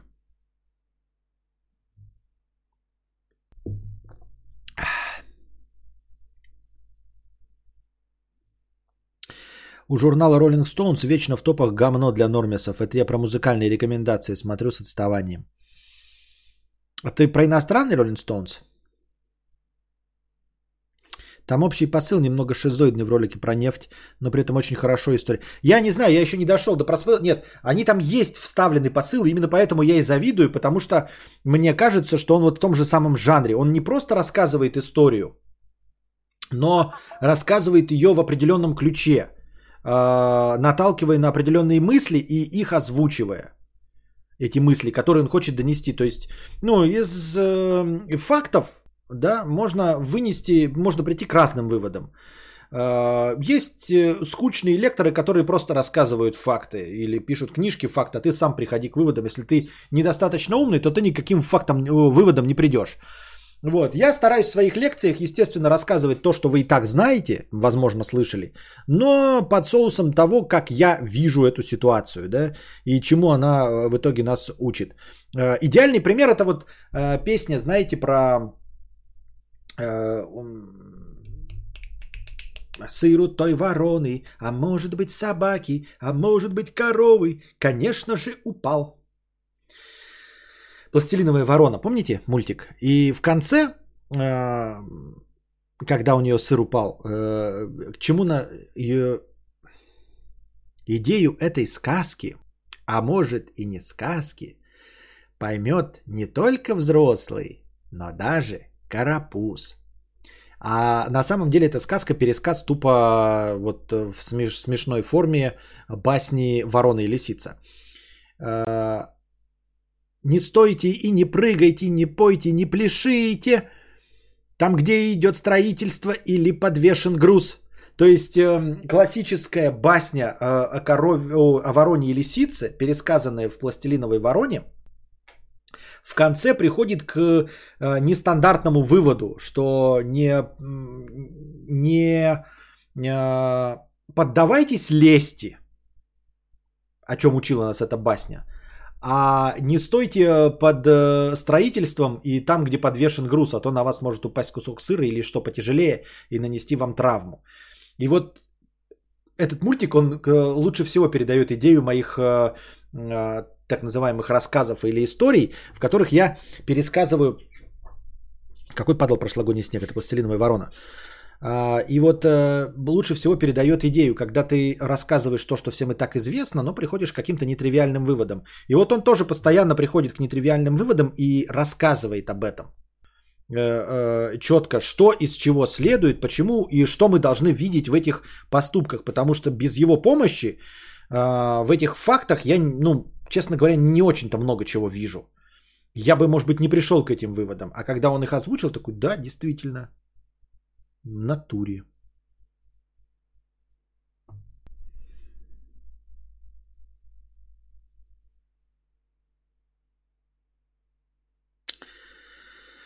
Дрю, 1500. Надеюсь, Гумба еще работает. Спасибо. Можно сердечко спонсорства? А кто стал спонсором? Виток Эбаут стал спонсором канала. Спасибо большое, что стал спонсором. Добро пожаловать сызнова в спонсоры. Виктор Кам, 50 рублей. Чем дольше я живу эту жизнь, тем меньше людей в ней становится. Со школьных времен друзей у меня не осталось. В институте я стал разборчивее заводить знакомых. После его окончания не осталось и их. Девушка, с которой я жил 4 года, стала противоположностью той, с кем я знакомился. Как быть? Продолжать жить. Это жизнь. Это норма. Норма и все. У тебя поменялись приоритеты. Люди все меняются. Ты изменился. Девушка твоя изменилась. И теперь тебе нужна новая девушка, которая будет совершенно другой. Тебе просто под нового тебя нужна новая пассия. Вот и все. В этом нет ничего плохого. Мы все со временем меняемся, меняем свои контакты, меняем свои предпочтения. Сенбонзакура, 100 рублей. Познакомился с девушкой, но проблема в том, что новое знакомство начал с того, что уже кидаю третий мем про говно и видос с гоблином про говно. Страшно, что она не будет дальше общаться со мной, но вроде ей весело. Что делать в такой ситуации? Продолжать. Если человек не понимает твои чувства юмора, то нахуй она тебе нужна. Понимаете? Не надо размениваться, ребята. Смотрите, нет, конечно, надо размениваться. То есть, естественно, мы все вынуждены играть какую-то роль. Но вы должны четко чувствовать линию вот этого перехода, пересечения, линию смены дат.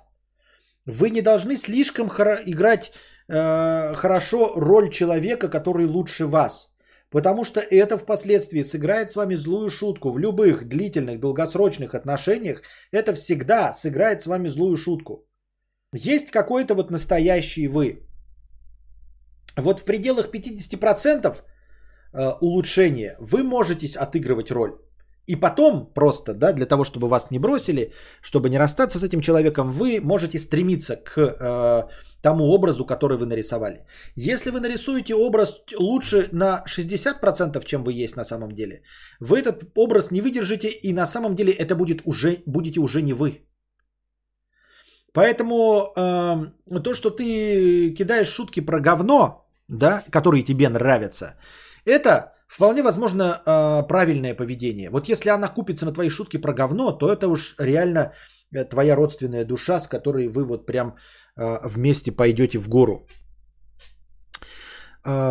я не говорю, что нужно по-честному, да, там, типа, пердеть начинать, как ты любишь, там, и смотреть то говно, и рассказывать ей про свои музыкальные вкусы, но в целом не нужно создавать образ намного лучше, чем вы есть на самом деле. Потому что если вы этот образ потом поддерживать не сможете, то вы обязательно расстанетесь. Нужно делать над собой усилия, ровно такие, которые вы сможете потом выдерживать. Это как с переходом на правильное питание. Нельзя брать самую жесткую диету и на нее садиться, потому что после того, как диета закончится, вы не сможете придерживаться этих принципов питания.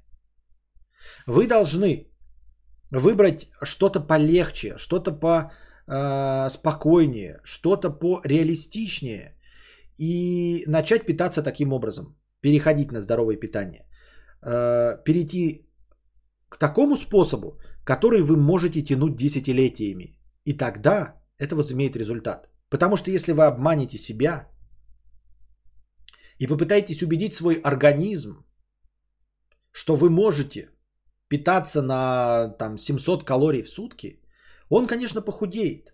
Но вы не сможете через 2 месяца питаться на 700 калорий в сутки. И вы начнете жрать обратно. Вместо этого нужно было выбрать реалистичные 1500 калорий.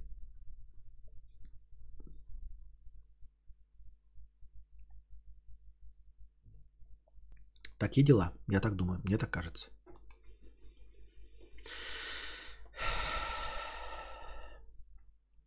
У меня одна подруга в другом городе, видимся редко, но я в ней уверена. Мне проще без подруг в общем смысле, взаимная оценочная соревновательность. Это не отношения, это взаимное уничтожение. Вообще не понял, что ты имеешь в виду, Елена. Что хотела сказать, как-то все разрознено и рвано.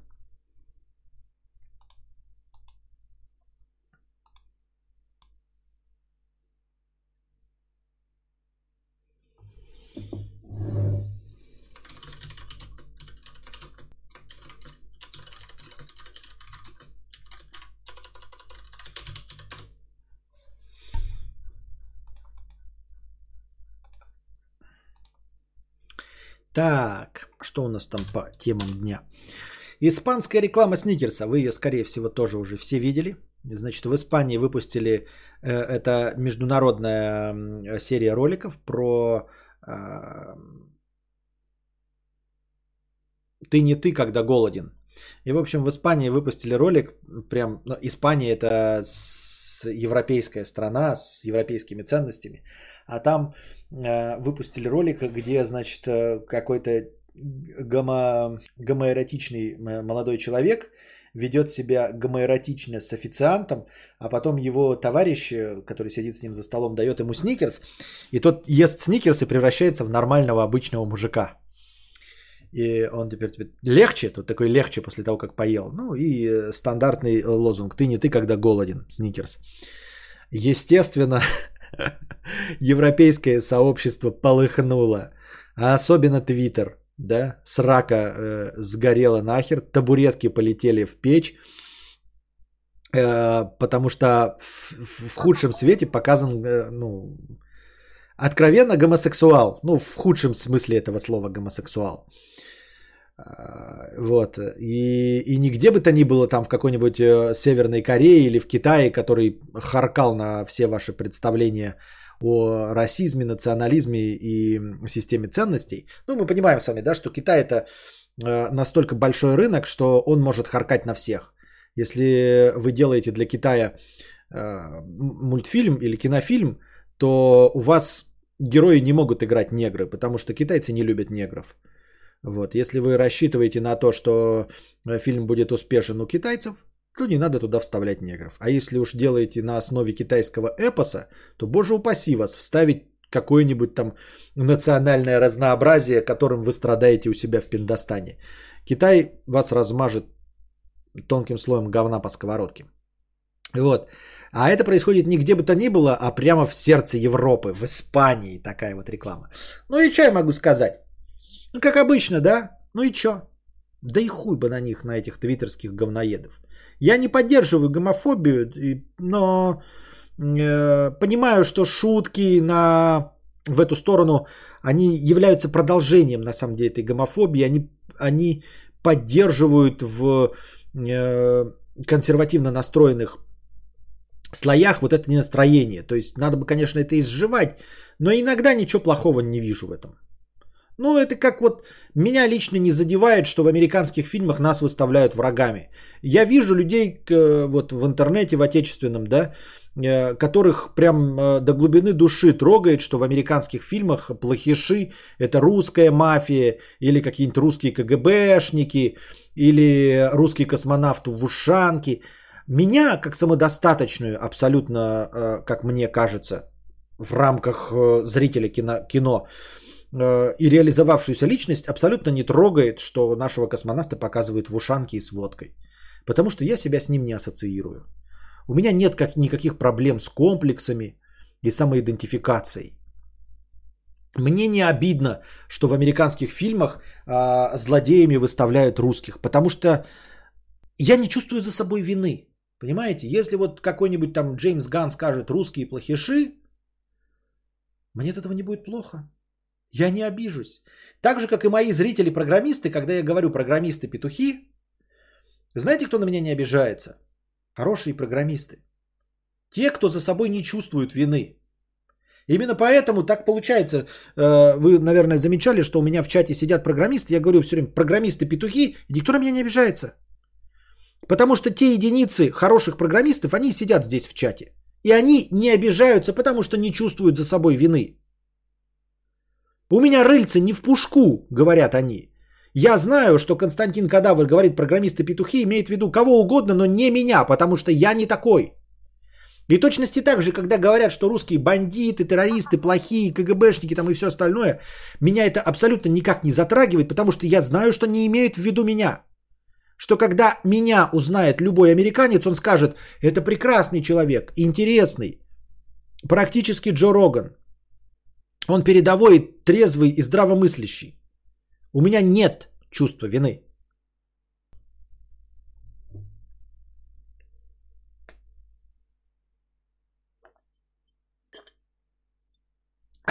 Поэтому и обиды нет.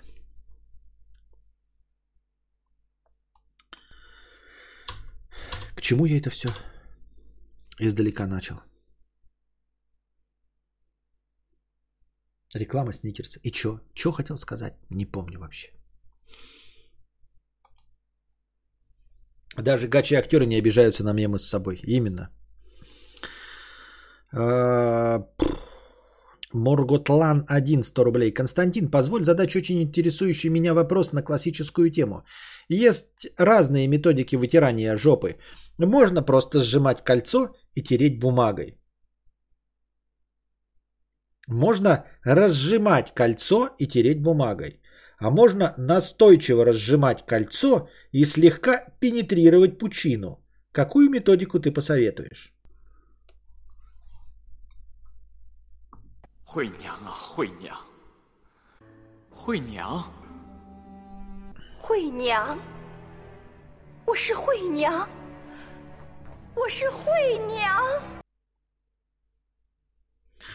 Можно просто сжимать кольцо и тереть бумагой. Можно разжимать кольцо и тереть бумагой. Можно настойчиво разжимать кольцо и слегка пенетрировать пучину. Какую методику ты посоветуешь? Ну вопрос, конечно, интересный. Мы не знаем, что это такое. Если бы мы знали, что это такое, мы не знаем, что это такое.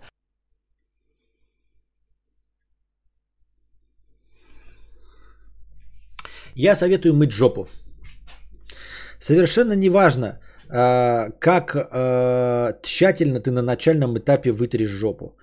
На начальном этапе то, что вытирается именно салфеткой, бумагой туалетной, выполняет задачу просто стереть огромные куски говна. Грубо говоря, отшелушить и разделить то говно, которое повисло на волосах жопы. Чтобы вообще не висели котики. Вот единственная задача. Хватает двух бумажек, чтобы стереть основной кал с жопы. Далее тебе, тебе потребуется тщательное мытье жопы. при помощи душа в ванной. А вот уже здесь я бы рекомендовал все-таки третий способ, а именно, но это уже с водой, чистой водой и мылом, а именно разжимать кольцо, но не настойчиво, но разжимать кольцо и слегка пенетрировать пучину. Таким образом, слегка пенетрируя пучину и разжимая кольцо, ты достигнешь максимальной чистоты, а во-вторых, ты таким образом промассируешь первый, как бы это правильно выразиться-то, вот авангард своей жопы, что ли, я не знаю, может быть, передовые линии обороны, я бы сказал, понимаешь, передовые линии обороны таким образом после разжимания первичного кольца. Передовые линии обороны будут максимально, во-первых, очищены, что позволит сохраниться в чистоте твое бельишко, безусловно, да, даже при условии там испускания газов. Во-вторых, массирование вот этих вот первых линий обороны и постоянный, соответственно, улучшенный кровоток этих первых линий обороны снижает вероятность появления там геморроидальных узлов. Я так думаю, это лично моя концепция. Поэтому, первое, когда ты вытираешь жопу, то сначала можно вообще не сжимать кольцо и тереть бумагой. Буквально 2 раза, чисто чтобы избавиться от больших котиков. А далее при помощи теплой воды и душа и тугой струи напора воды нужно, слегка разжимая кольцо, слегка пенетрировать пучину. Я еще раз подчеркиваю, для достижения максимально чистого результата и для максимального очищения первых линий обороны, а также для массажа этих линий, способствующих кровотоку и уменьшающих вероятность возникновения геморроя. Мне так кажется, я так думаю. А потом ты жалуешься, что мало зрителей. А кто задает такие вопросы? Я не поняла.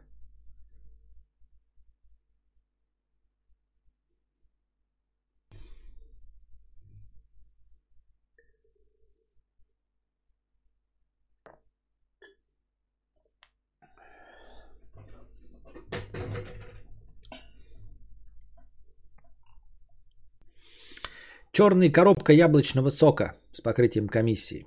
Костя, привет, скажи, вот как перестать сравнивать всех девушек с первой? С ней у меня ничего не вышло, но как-то тяжело. Так же тяжело осознавать, что кто-то уже трахался сексом с твоей нынешней, и кто-то трахает сексом твою бывшую. Что ты делал в такой ситуации? Заранее спасибо, Константин. Вот с этим я не знаю, как бороться. Я знаю, что такая проблема существует, потому что она очень подробно описана во множестве источников, в том числе интернете, особенно от закомплексованных всяких там тиктокеров, о том, что нужно брать девственницу, иначе ты не сможешь смириться с тем, что кто-то до тебя имел сношение с... твоим партнером, как смириться с тем, что кто-то имеет отношение с твоим бывшим партнером. Меня, честно говоря, это никогда не волновало.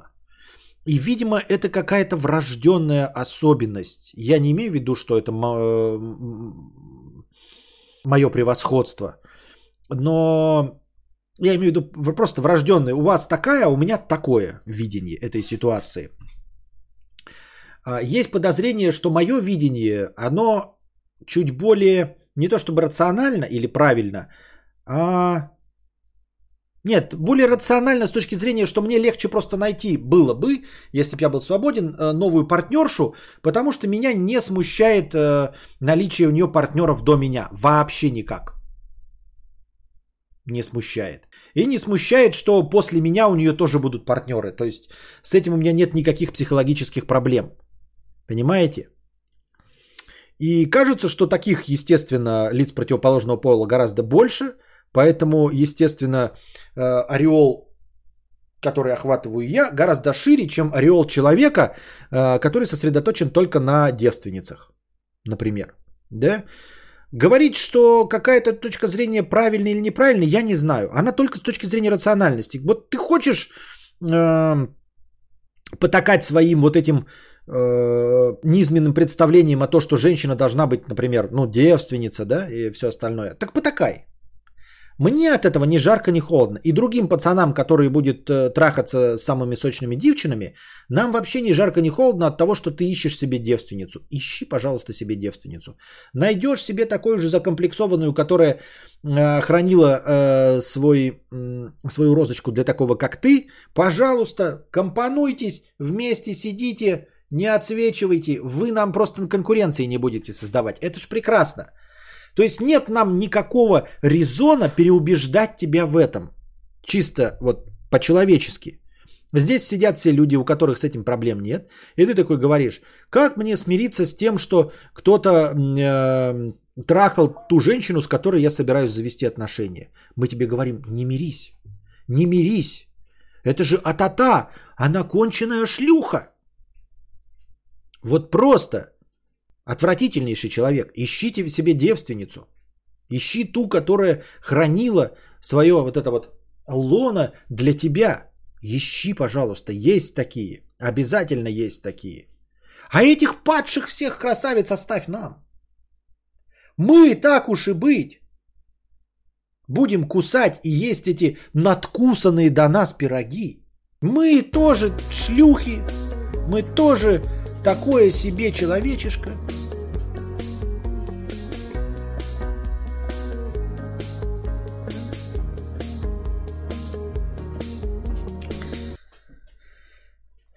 Поэтому совершенно не в наших интересах тебя переубеждать, дорогой друг. Вот. Я надеюсь, ты понял посыл, что это в твоих интересах переболеть этим. И не зацикливаться. Только в твоих. Потому что в наших интересах, чтобы ты был закомплексованным, чтобы тебя это мучило, чтобы ты искал каких-то очень узконаправленных женщин и таким образом не отсвечивал и с нами не конкурировал. Кино. Да, я думаю, что мы продолжим кино. Сейчас посмотрим, сколько просто настроения у нас закинулось туда-сюда. Кино. Я думаю, мы продолжим ретроспективу и добьем наше черное афроамериканское кино. Начатое с парнями по соседству, с Лоуренсом Фишборном и Куба Гудингом-младшим, продолженное кинофильмом,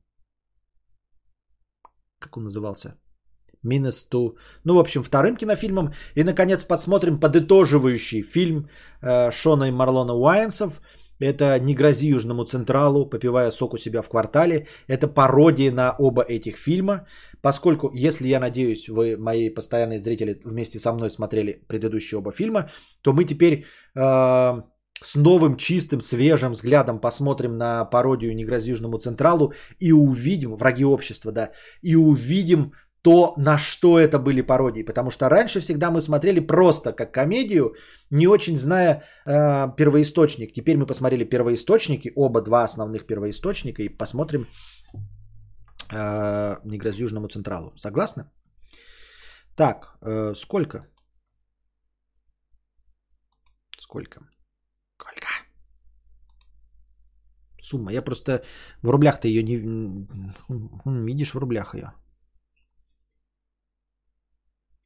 7347.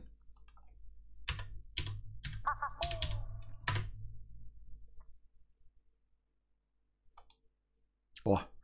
Вот. Посоветуйте мне, что купить мне на такое сюжетное. Хочу вот прям сюжет. Хочу вот как Ведьмак, только не Ведьмак. На Switch. Что мне купить? Как Зельда. Ну, Зельду, я говорю, надо на диске покупать. А такое, чтобы прям... Или что? Кингсипмен, 100 рублей. Просто спасибо. И тебе спасибо. Фига у Кости экспозиции плюс подготовка. Мое почтение. Спасибо, приятно.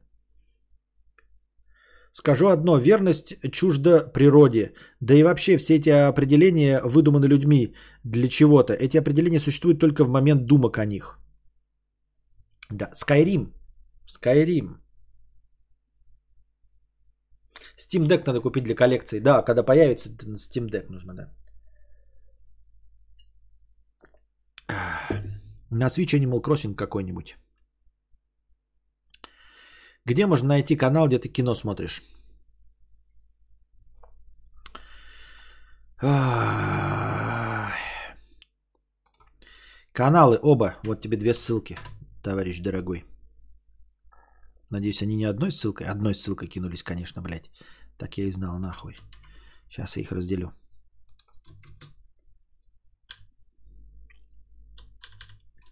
Ссылка номер раз. И ссылка номер два. Вот. На них будет у нас кино. Ну и, пожалуй, тогда мы сегодня заканчиваем. Как раз у нас настроение заканчивается. Мы обсудили, ответили на все ваши вопросы. Forgot Mushroom, спасибо большое за кино. Вот. Я не знаю, стоит вам сказать или не, ну и писать, и понятно же, да, дело, что... Когда вы последний раз видели, чтоб я пиво пил? Никогда. Ребята, у меня день рождения сегодня было. 14 августа мне исполнилось 37 лет. Я не знаю, для чего я это скрывал. Ну, там кто знал, тот знал. Ну, то есть, меня часть людей поздравили. И это тоже поздравление от подписчика. Если вы не поняли. Это подарок от подписчика. Вот. Мне 37 лет. Исполнилось 14 августа. Ну, формально уже вчера, но для меня еще сегодня. Вот. 37 ебаных лет. 37. Я на 10 лет пережил клуб 27.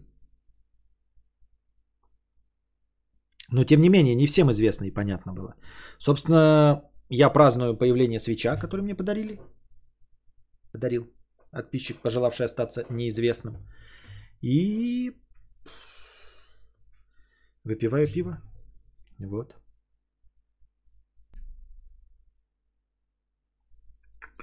Ну вот, держитесь там. Сейчас мы заканчиваем и переходим на кино. Вам всего доброго. Почему вчера стрима не было? Я же объяснил, Арх. Я вчера запустил и 1,5 часа ждал, когда интернет разгонится, чтобы был стрим. И он так и не разогнался. Поэтому сегодня я запустил в заведомо низшем качестве. И сегодня не было. Хорошо сохранился. Выглядишь на 36. Понятно. Накидываете межстримовые миллионы. Вот. Пердело вчера, да. Так что держитесь. Ждите. Будут оповещения в телеге. Сейчас я все разрулю, сделаю. Пшик-пшик, и вернемся. А пока держитесь там. Вам всего доброго, хорошего настроения и здоровья.